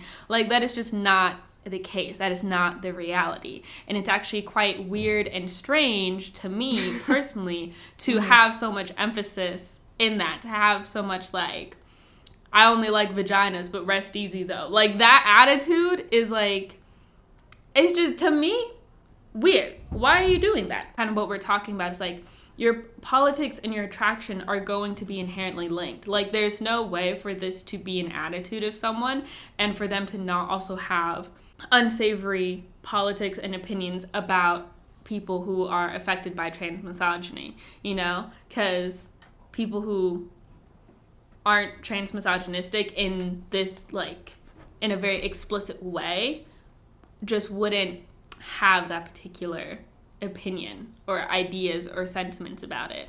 Yeah. So now it's time to move on to our shared media, which is our Woo, finally. shit. Yes. Um and okay, so one of our patrons, Macy, commented on one of our exclusive Patreon our Patreon exclusive videos, which was actually Renaissance unboxing the birthday presents I sent them. And we also like Yes. spent part of that episode talking about our future plans and other ideas and stuff, including the idea for this episode, the Easter egg finale situation. And so Macy commented under that video, giving us some suggestions for like Easter eggs to discuss. So I'm just gonna read Macy's message. You could talk about how the buzz cut and dress Buzz cut and your hair bleach. It's the bridge of dress. Talk about how the buzz cut and dress could mean Carly's dress that was cut off last minute because she spilled wine. I've also heard comments saying that that was the style of the dress Carly was wearing, like the style of being named the buzz cut, I think. But I didn't find anything confirming that. You could also talk about how the night at the hotel in the very first night from Red TV from the vault could have been the night Taylor and Diana celebrated Shirley MacLaine's birthday at a hotel in 2012. Also, you could talk about how James and Betty equals Taylor Swift because she was named after James Taylor. I literally just finished an eight-page critical slash rhetorical analysis on why Taylor Swift songs are queer literature and heteronormative true. and use these three. I got an A. IDK if you mentioned these before, but they definitely could be Easter eggs. Thank you so much, Macy, for this comment. And congratulations on your A on the paper. Exactly, exactly. Um, but do you want to go through the timeline breakdown that you've compiled of the various like gay Gaylor eggs, the the gay the Yeah. Gaglers, the the Easter the Easter gags? Three, four, five, six. Okay, so we have six here. Yeah. So the first one is the hotel night, which was uh with a which was in April, April of 2012, where Taylor and Diana and I think a couple of other friends celebrated Shirley MacLaine's birthday. And there we have some uh, references that would later become very first night. We also have some like the flowers and the hair visuals that would then be repeated, and uh, just other iconic Instagram posts, other photos that would later be hinted at in her discography. Then in July of 2012, uh, Diana and Taylor went to, uh, I think it's Hyannis, is how it's pronounced. Hyannis Port. Port in Massachusetts, where like Taylor was frequenting at the time with her, I would say PR boyfriend, one of the Kennedy kids or whatever, a, a Kennedy, and I forget his name. I literally there I don't know so many of Taylor's boyfriends that I guess she's had. Like I know like the big ones, but whatever. Right. They're And then- they're they don't matter. They literally don't. Like to me, that's Diana era. One time I saw a TikTok recently that referred to Harry Styles and her relationship with Harry as the inspiration for 1989, and it literally gave me whiplash because I only ever think of 1989 as That's a Diana's Diana. Right, right, right. Then in 2015, we have the iconic Carly and Taylor trip to Big Sur, where we get the Daisy. nickname. And we also get the iconic picture of Carly spelling Taylor's name in the sand and forgetting the O and spelling her name wrong, which then is referenced in Don't Blame Me in Reputation of um, My Name is Whatever You Decide, of course, Right. because of the misspelling. Then we have the 2016 Met Gala, where we get Bleachella era Taylor with her dress at the Met Gala. But as Macy referenced, we get the buzz cut, which was the nickname given to Carly's dress when she spilled red wine on her dress and it had to be cut at the last minute. But this is argued, I mean, by Gaylors and correct people, as one of Taylor's bait and switches, which she references in Willow. Every work of art is a bait and switch because at this Met Gala, which is argued what where, Where Taylor, Taylor Swift and Joe, Joe, yeah. Alwyn met, Joe had a buzz cut at that time. Mm-hmm. So very convenient that Right. Carly's dress was the buzz cut and Joe had a buzz Yeah. cut when all three of them are at the same event. Then in 2018, we have the dress that she wore at the AMA Awards, the American Music Awards awards uh, where she was wearing a reflective dress and little mirror balls in her high heels which of course would be a very iconic outfit of hers. that would take exactly that would take on a new life in mirrorball right. And uh you know the iconic red carpet do anything to keep you looking at me all that stuff. Right and then we have the pièce de résistance in 2019 with me out now on Lesbian Visibility Day. me out now! Which is quoted by us frequently, quoted on the Archers when we dropped our collab episodes. Quoted and by Madison every tweeted collab out now.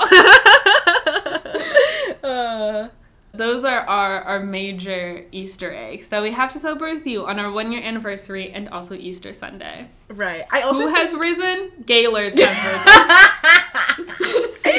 oh god I, I think like another thing in the lover music video which of course is me era right like me out now and then mm-hmm. lover the single in the music video of it there's the card game or no there's the board game where her fingernail is missing like like the there it's like all long nails and then like the middle one Uh-huh. like isn't there on the game remember that Please. um, there was Oh also like, of course, all of the bisexual flagging and colors and the gay dresses and Mm-hmm. the pride flag dresses on her reputation, and of course, lover tour, and you can even And she had a lesbian flag dress, like in uh, Yeah. amongst the pride various gay dresses, And the she did have a lesbian color. lighting, Yeah. the bisexual lighting, the And- lesbian lighting. I think on one of the episodes of The Archers, they talked about how dress was dedicated to one of the ta- one of the dancers, and all the posts call her bisexual. But I think on an episode of The Archers, they said like actually she was a lesbian, so it was an actual lesbian dedication for mm. dress during the Reputation tour. Mm, yeah, like it's just so, a lot, and then a lot there. The fucking video of Taylor performing dress to Karlie, and Karlie's taking the video of she's like at Oh, the very like- front. Like people died. Like people literally died. I fear. It's like so. Oh, also, okay, this isn't on the list, but motion picture put me in a bad light. Writing that after cats, like yeah, babe, motion picture did put you in a bad light. Like I'm so sorry. Like that was a rough time for you. Like you were going through cancellation, and then cats came out. Like rough. Right. But the thing about cats. And like, if you go on Letterboxd, like its rating, it's like it has like a 1.8 star Mm-hmm, rating or something. Like it's bad. Right. But the cast is so stacked though. Like it's not like Taylor Swift, why were you in Cats? Like so many famous Jennifer Hudson was in Cats. Uh-huh. Like J Hud. Why did such a bad movie have such a stacked cast? Like why did so many man- Uh. individual managers and agents and casting company like casting people was like anyways. But I mean she did get the brunt of a lot of like Cats backlash though. With the Hyannis thing, she in the red. Oh yeah, yeah. in the red like album, she you know would capitalize different like letters. Well, she's always done that. I think she did that in in debut as well. Was when Yeah. she started capitalizing. because that's like the beginning of the Easter egg letters. for real, right? yeah, Like she has a way of She- communicating with she's always done that. And also, like the song order is like something that started pretty early in her career. Of like this track number is going to typically be about like this subject, or you know the number thirteen and and stuff like that, and like the fifth track and you know, like everyone looks out for the order of the songs. That started very early. So then with Hyannis Port, the reason that became an Easter egg is because in the song Everything Has Changed, in the lyric booklet, there were certain letters that were capitalized. And in that capitalization that spelled out Hyannis, she put in an extra I so that it was H Y I A N N A or H I A N N A. I N N. Yeah. So like similar to, mirror Diana's the way spelling. Diana's spelling. Whereas the original name of the place does not have an I after the It's a Y. Y. Yeah. And I looked at like the lyrics and the way that it was typed because the I that's capitalized is also the pronoun I, but mm. all the other pronoun I's are lowercase. So it mm. is capitalized on purpose to be a part of the misspelling to right. Diana's name because right. there are other I's that are not capitalized. Woo. So in case right. in case anyone wants to tussle, it wasn't just like, oh, that's grammar. All the I's are capitalized. Like, no. It is for Diana's name. For Shirley MacLaine's birthday, Shirley MacLaine was in the movie The Children's Hour, which I have recommended on the pod before.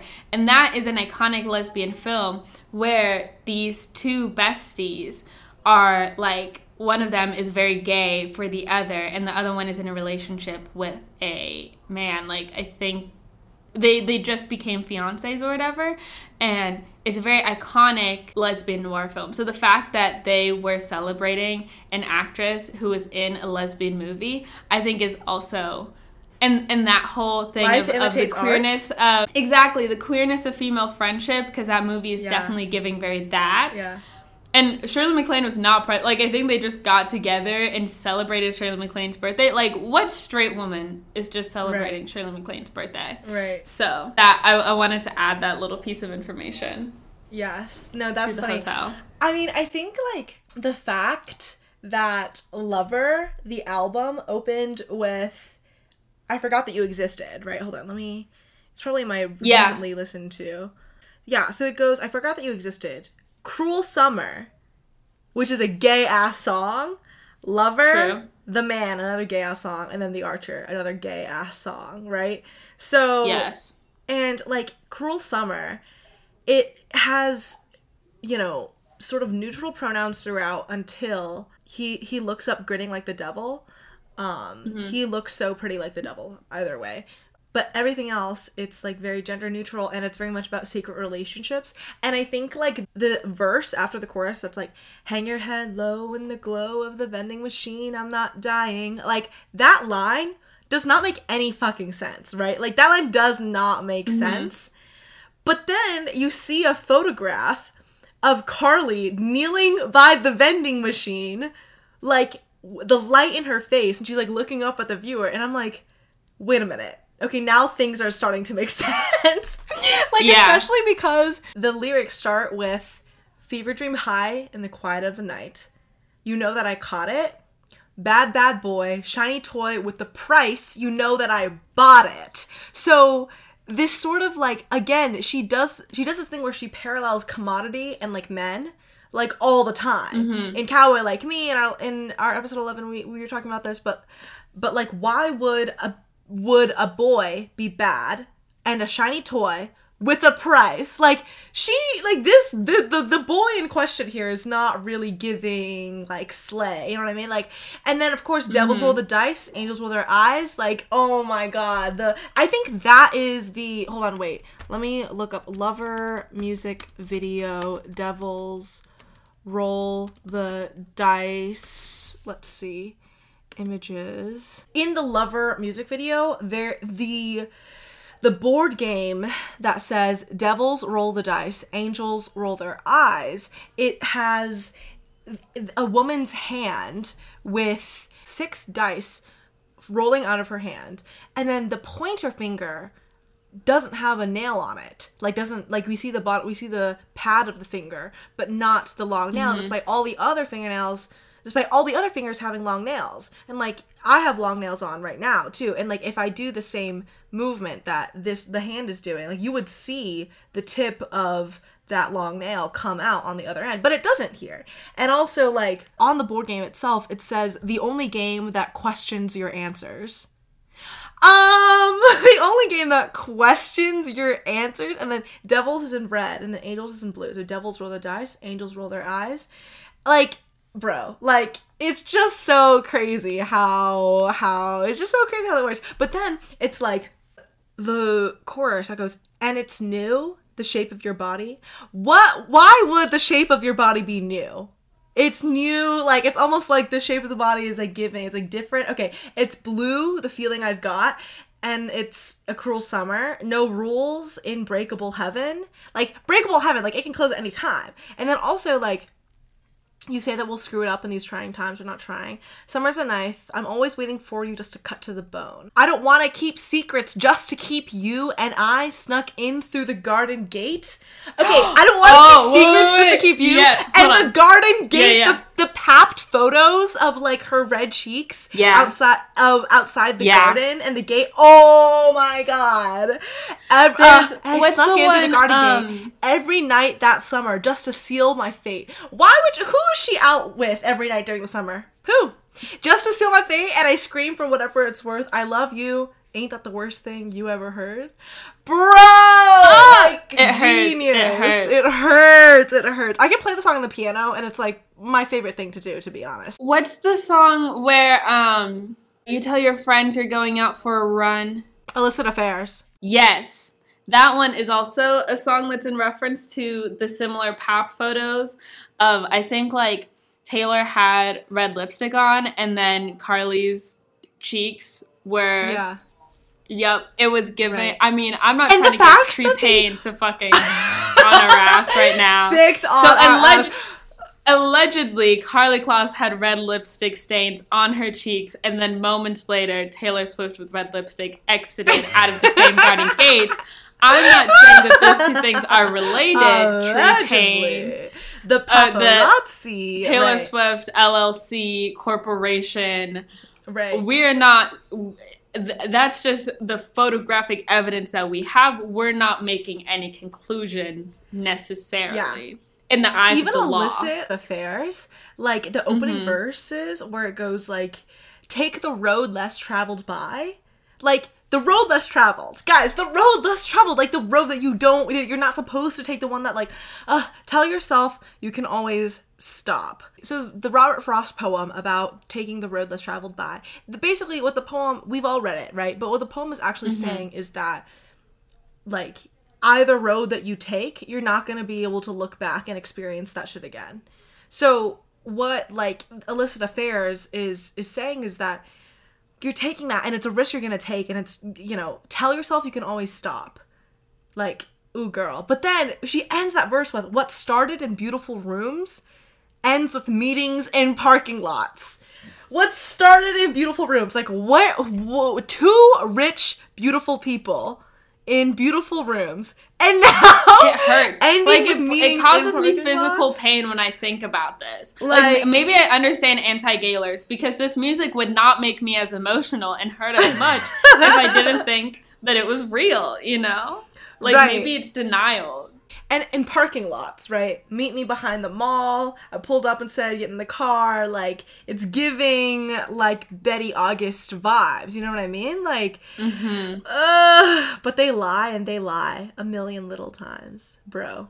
Okay, not to have a, a Karlie themed or a, or a Kaylor themed episode, but with the Daisy and the misspelling of the name, both of those things are from their iconic Big Sur trip.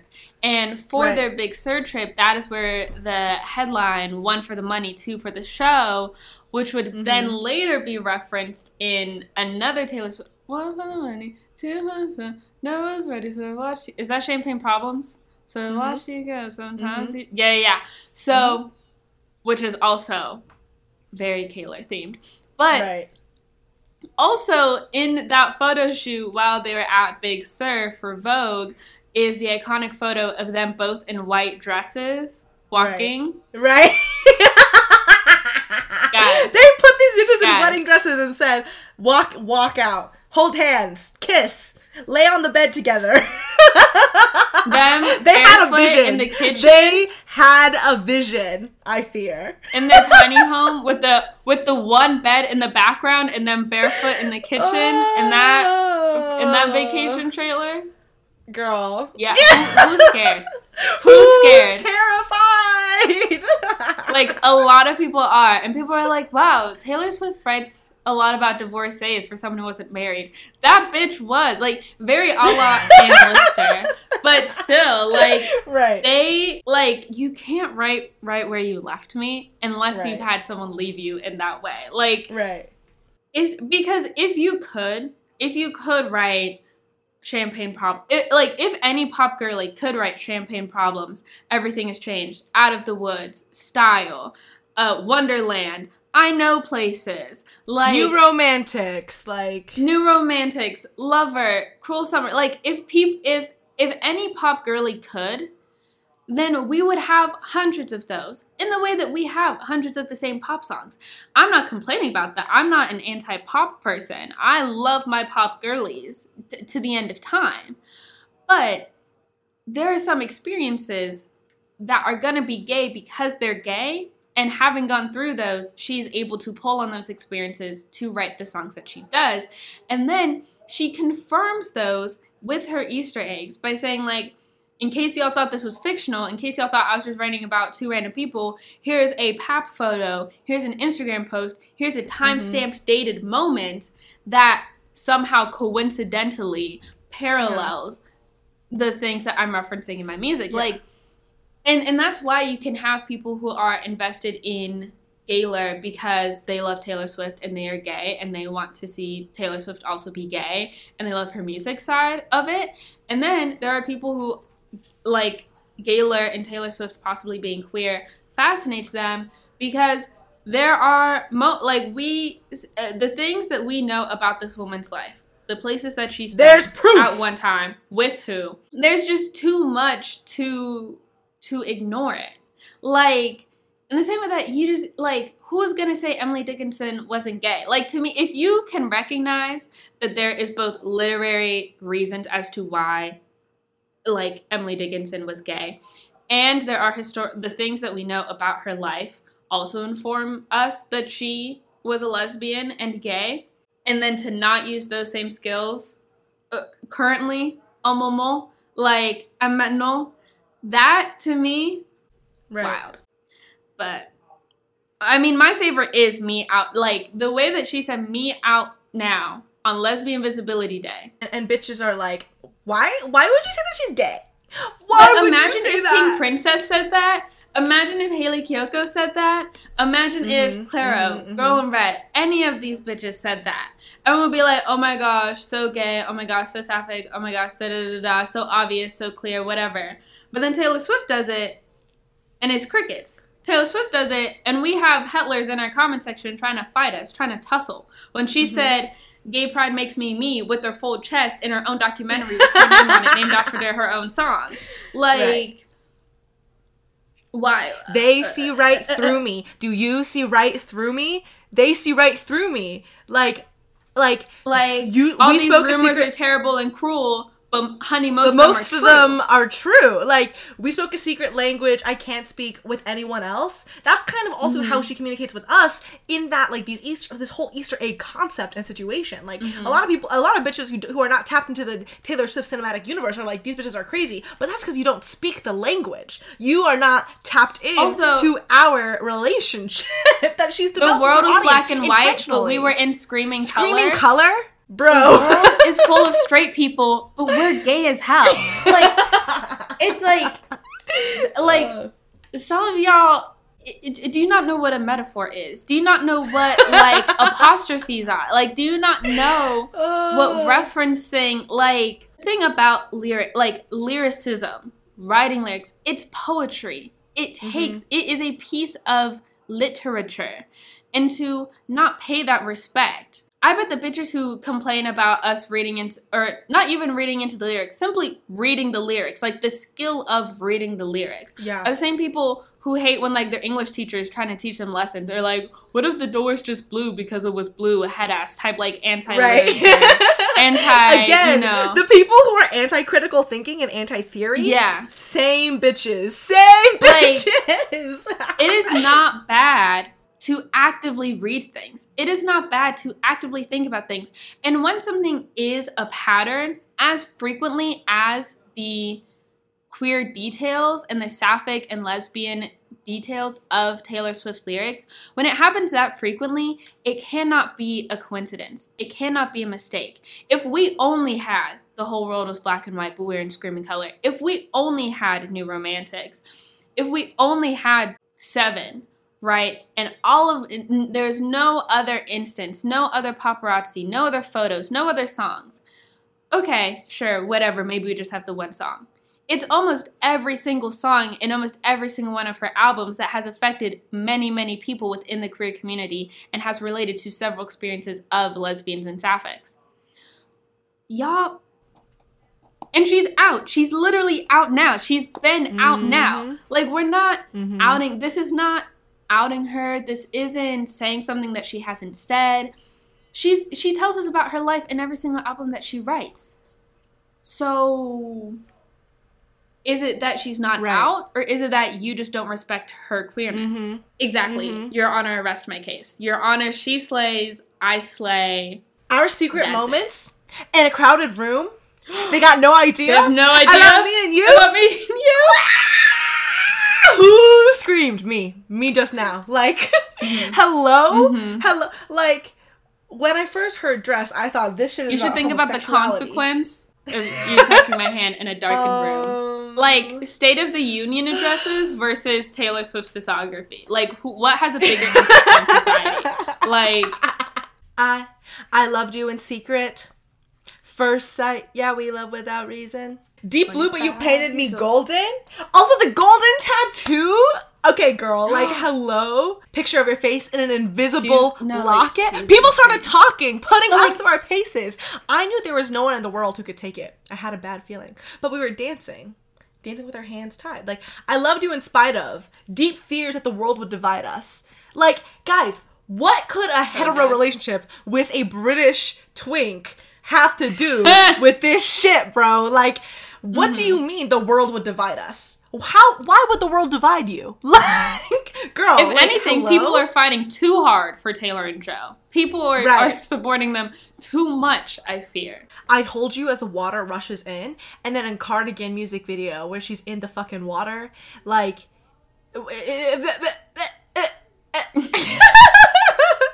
like who's yeah. screaming? Uh, you could have been the one. I thought I saw you at the bus stop. I didn't though. The bus stop being a cafe a couple blocks away from her street, from her apartment, Cornelia Street. Oh. I never walked Cornelia Street again. That girl is that girl left that apartment and I sold it to someone else. Like, what do you like? New York was they Karlie had her own room in her apartment in on Cornelia Street. Like the way Karlie that lived a couple blocks away on Cornelia Street. And then and she dropped Cornelia Street. Like, hello? Mm-hmm. I completely forgot about this as well. Again, referencing. Okay, guys, re-look at the Big Sur articles. Po- like, like that. So much is there. She still hasn't gotten over it. We know that she hasn't because the Willow cabin looks a lot like the cabin that they also stayed at when they went to Big Sur. But the one is the and then the number one versus like the other songs that she has with numbers in it that is spelled out, such as seven. The one is the name of the highway. Like you take the one yeah. to get to Big to Sur. Big That's Sur. the highway in California. And if you're from California, like other people call their highways like interstate number or just say the number of the highway.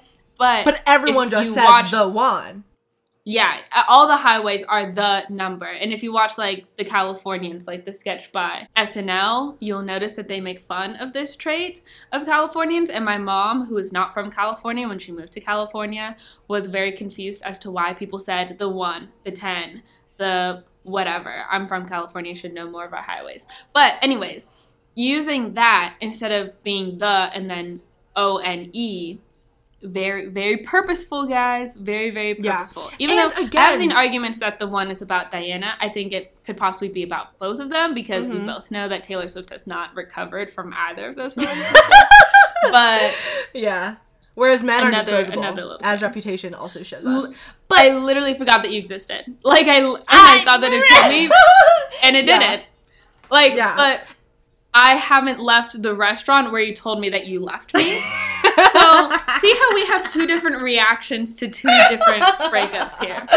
One is I literally forgot that you existed. The other one, I'm physically frozen in time from how bad I wish you did not leave me. I'm right, waiting. Right. Like you said that you left. I could feel the mascara case, run, like yeah. mascara in the bathroom in New Romantics. Hello. Mm-hmm. Okay. Also, to revisit Cornelia Street.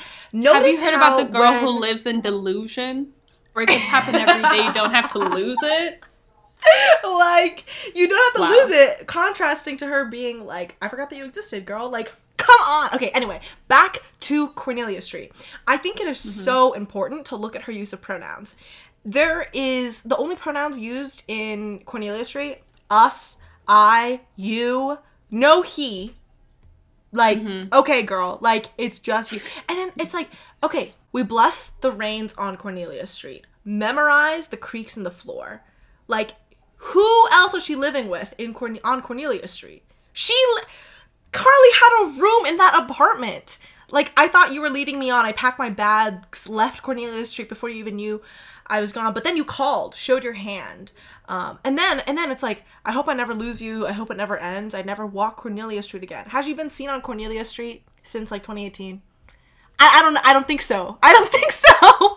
And also like I if Taylor mystified. Swift one thing, it's stick by her word. Right. Stay, And baby- she has it out. I get mystified by how the city screams your name. This city, Cornelia Street, in New York City, like New York City is Karlie's like city. Like, what are you talking about? Like, New York City does not have an attachment to Joe or any of her other boyfriends, to be quite honest. Like, and baby, I'm so mm-hmm. terrified of of if you ever walk away. I never walk Cornelia Street again. You hold my hand on the street.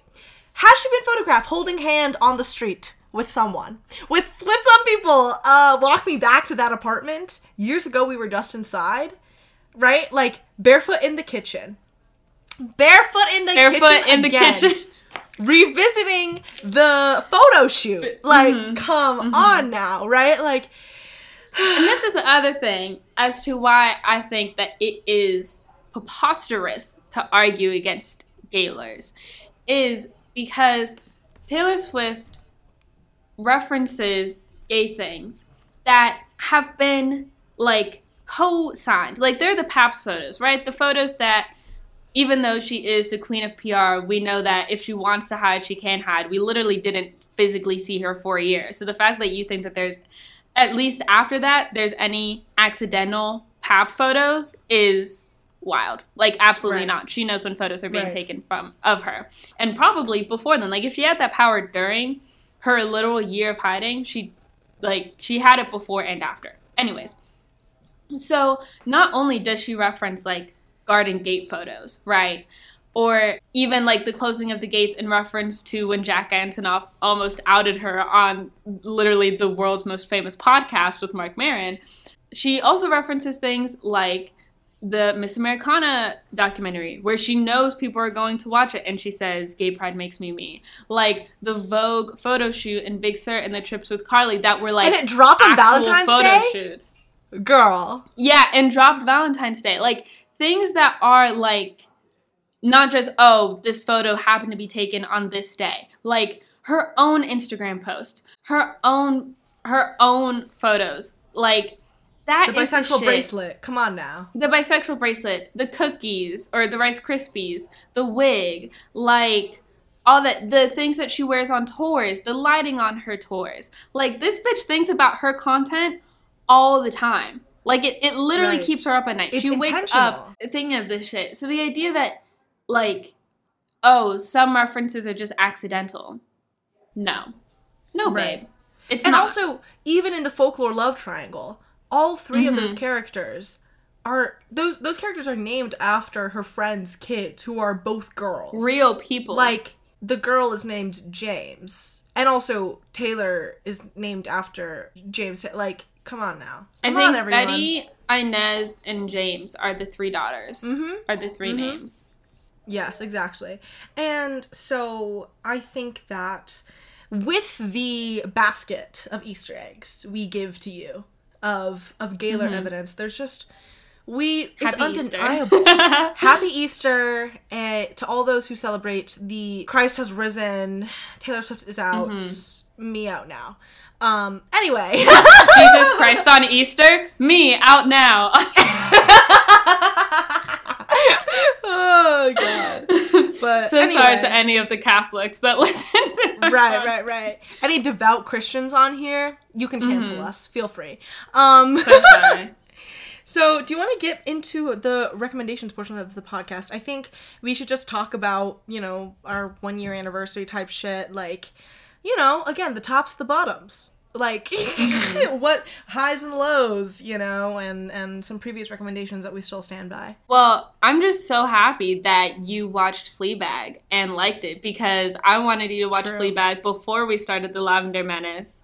And then that was what I really wanted you to watch at the time of our first episode, which is why it was my genuine first recommendation was Fleabag. Right. And we have watched it Since and done a whole episode it. on it for the podcast. It's true. It's true. I feel like the fact that I'm such a Sally Rooney head and you're now Yeah. diving into the Rooneyverse.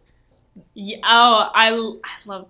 We need Jill Gutowitz on, and we need Sally Rooney on. Like When it's we getting get- bad. We need Like- these millennial white women to be on our podcast so bad because they write books. Like I fear like that's just the bad. situation. Like Yeah. I did really enjoy Fleabag, so that is very slay. We also have our Fortune Favors the Dead episode. Mhm. And did you finish the other book, the second book? Yes. Oh my god. Also, I recommended to you in in an episode on May of 2021, Conversations with Friends, which you recently read and really enjoyed. Yes. Yeah, Yes. yeah. Oh my gosh. So I had that recommended book, you- high key life changing. Like Right. It was right. so good. That's right. You did recommend that to me, and, And what a also- good recommendation that was. Right. And you also I recommended Assassination Nation and we ended up doing an episode on that. And you recommended Professor Yes. Marston and the Wonder Woman and we ended up doing an episode on that.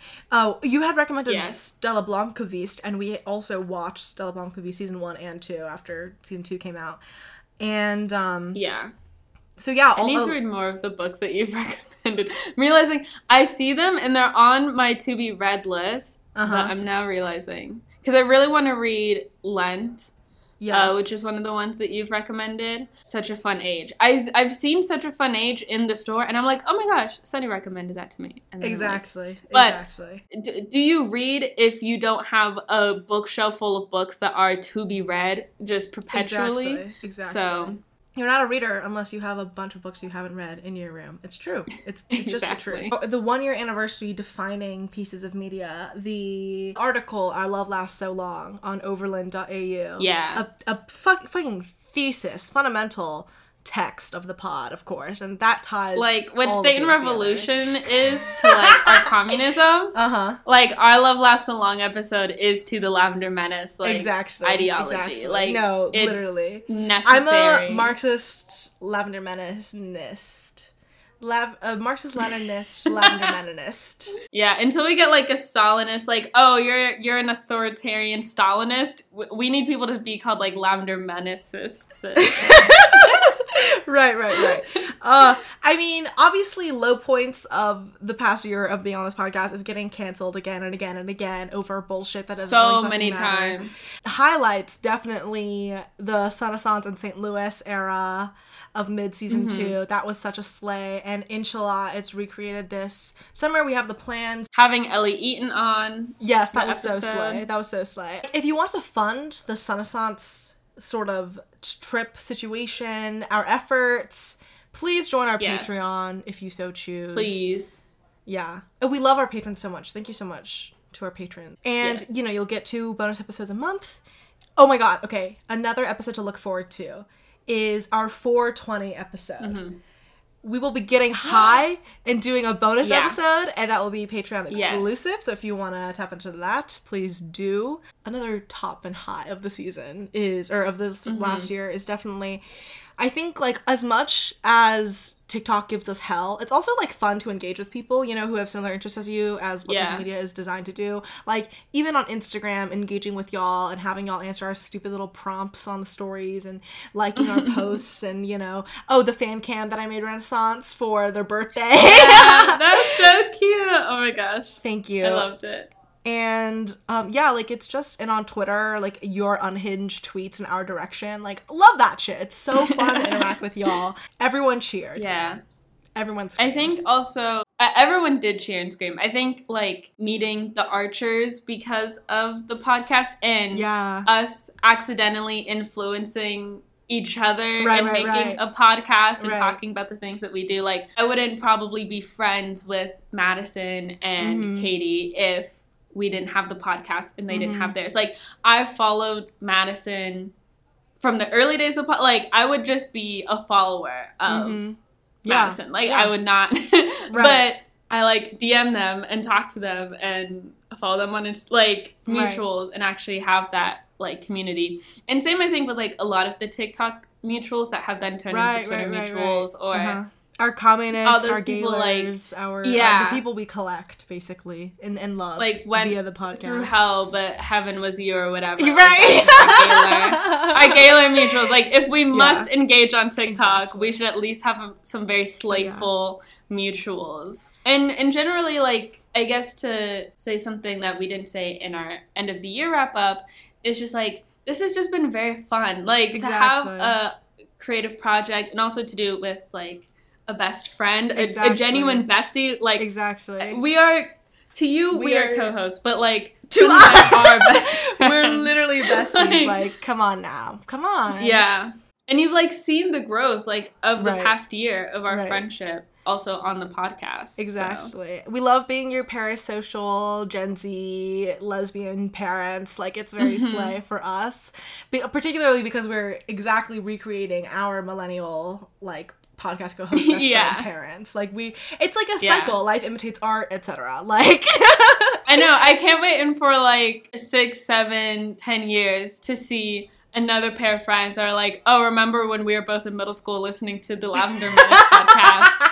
And then like just the cycle like of JB like who, who- who's gonna be the third generation? Like JB Right, right, right, right, to the Lavender our Menace to, like- sons, our sons. Where who's next? Yeah. Like uh, Exactly. Shout out to our future sons. You may not know who you are yet, but shout out to you. right. But yeah, thank you so much for listening to this episode and thank you for joining us, you know, for the Lavender Menace. It's it's so much fun and we love you. We Yeah. appreciate you a lot. Elite Okay, AF. bye. Bye.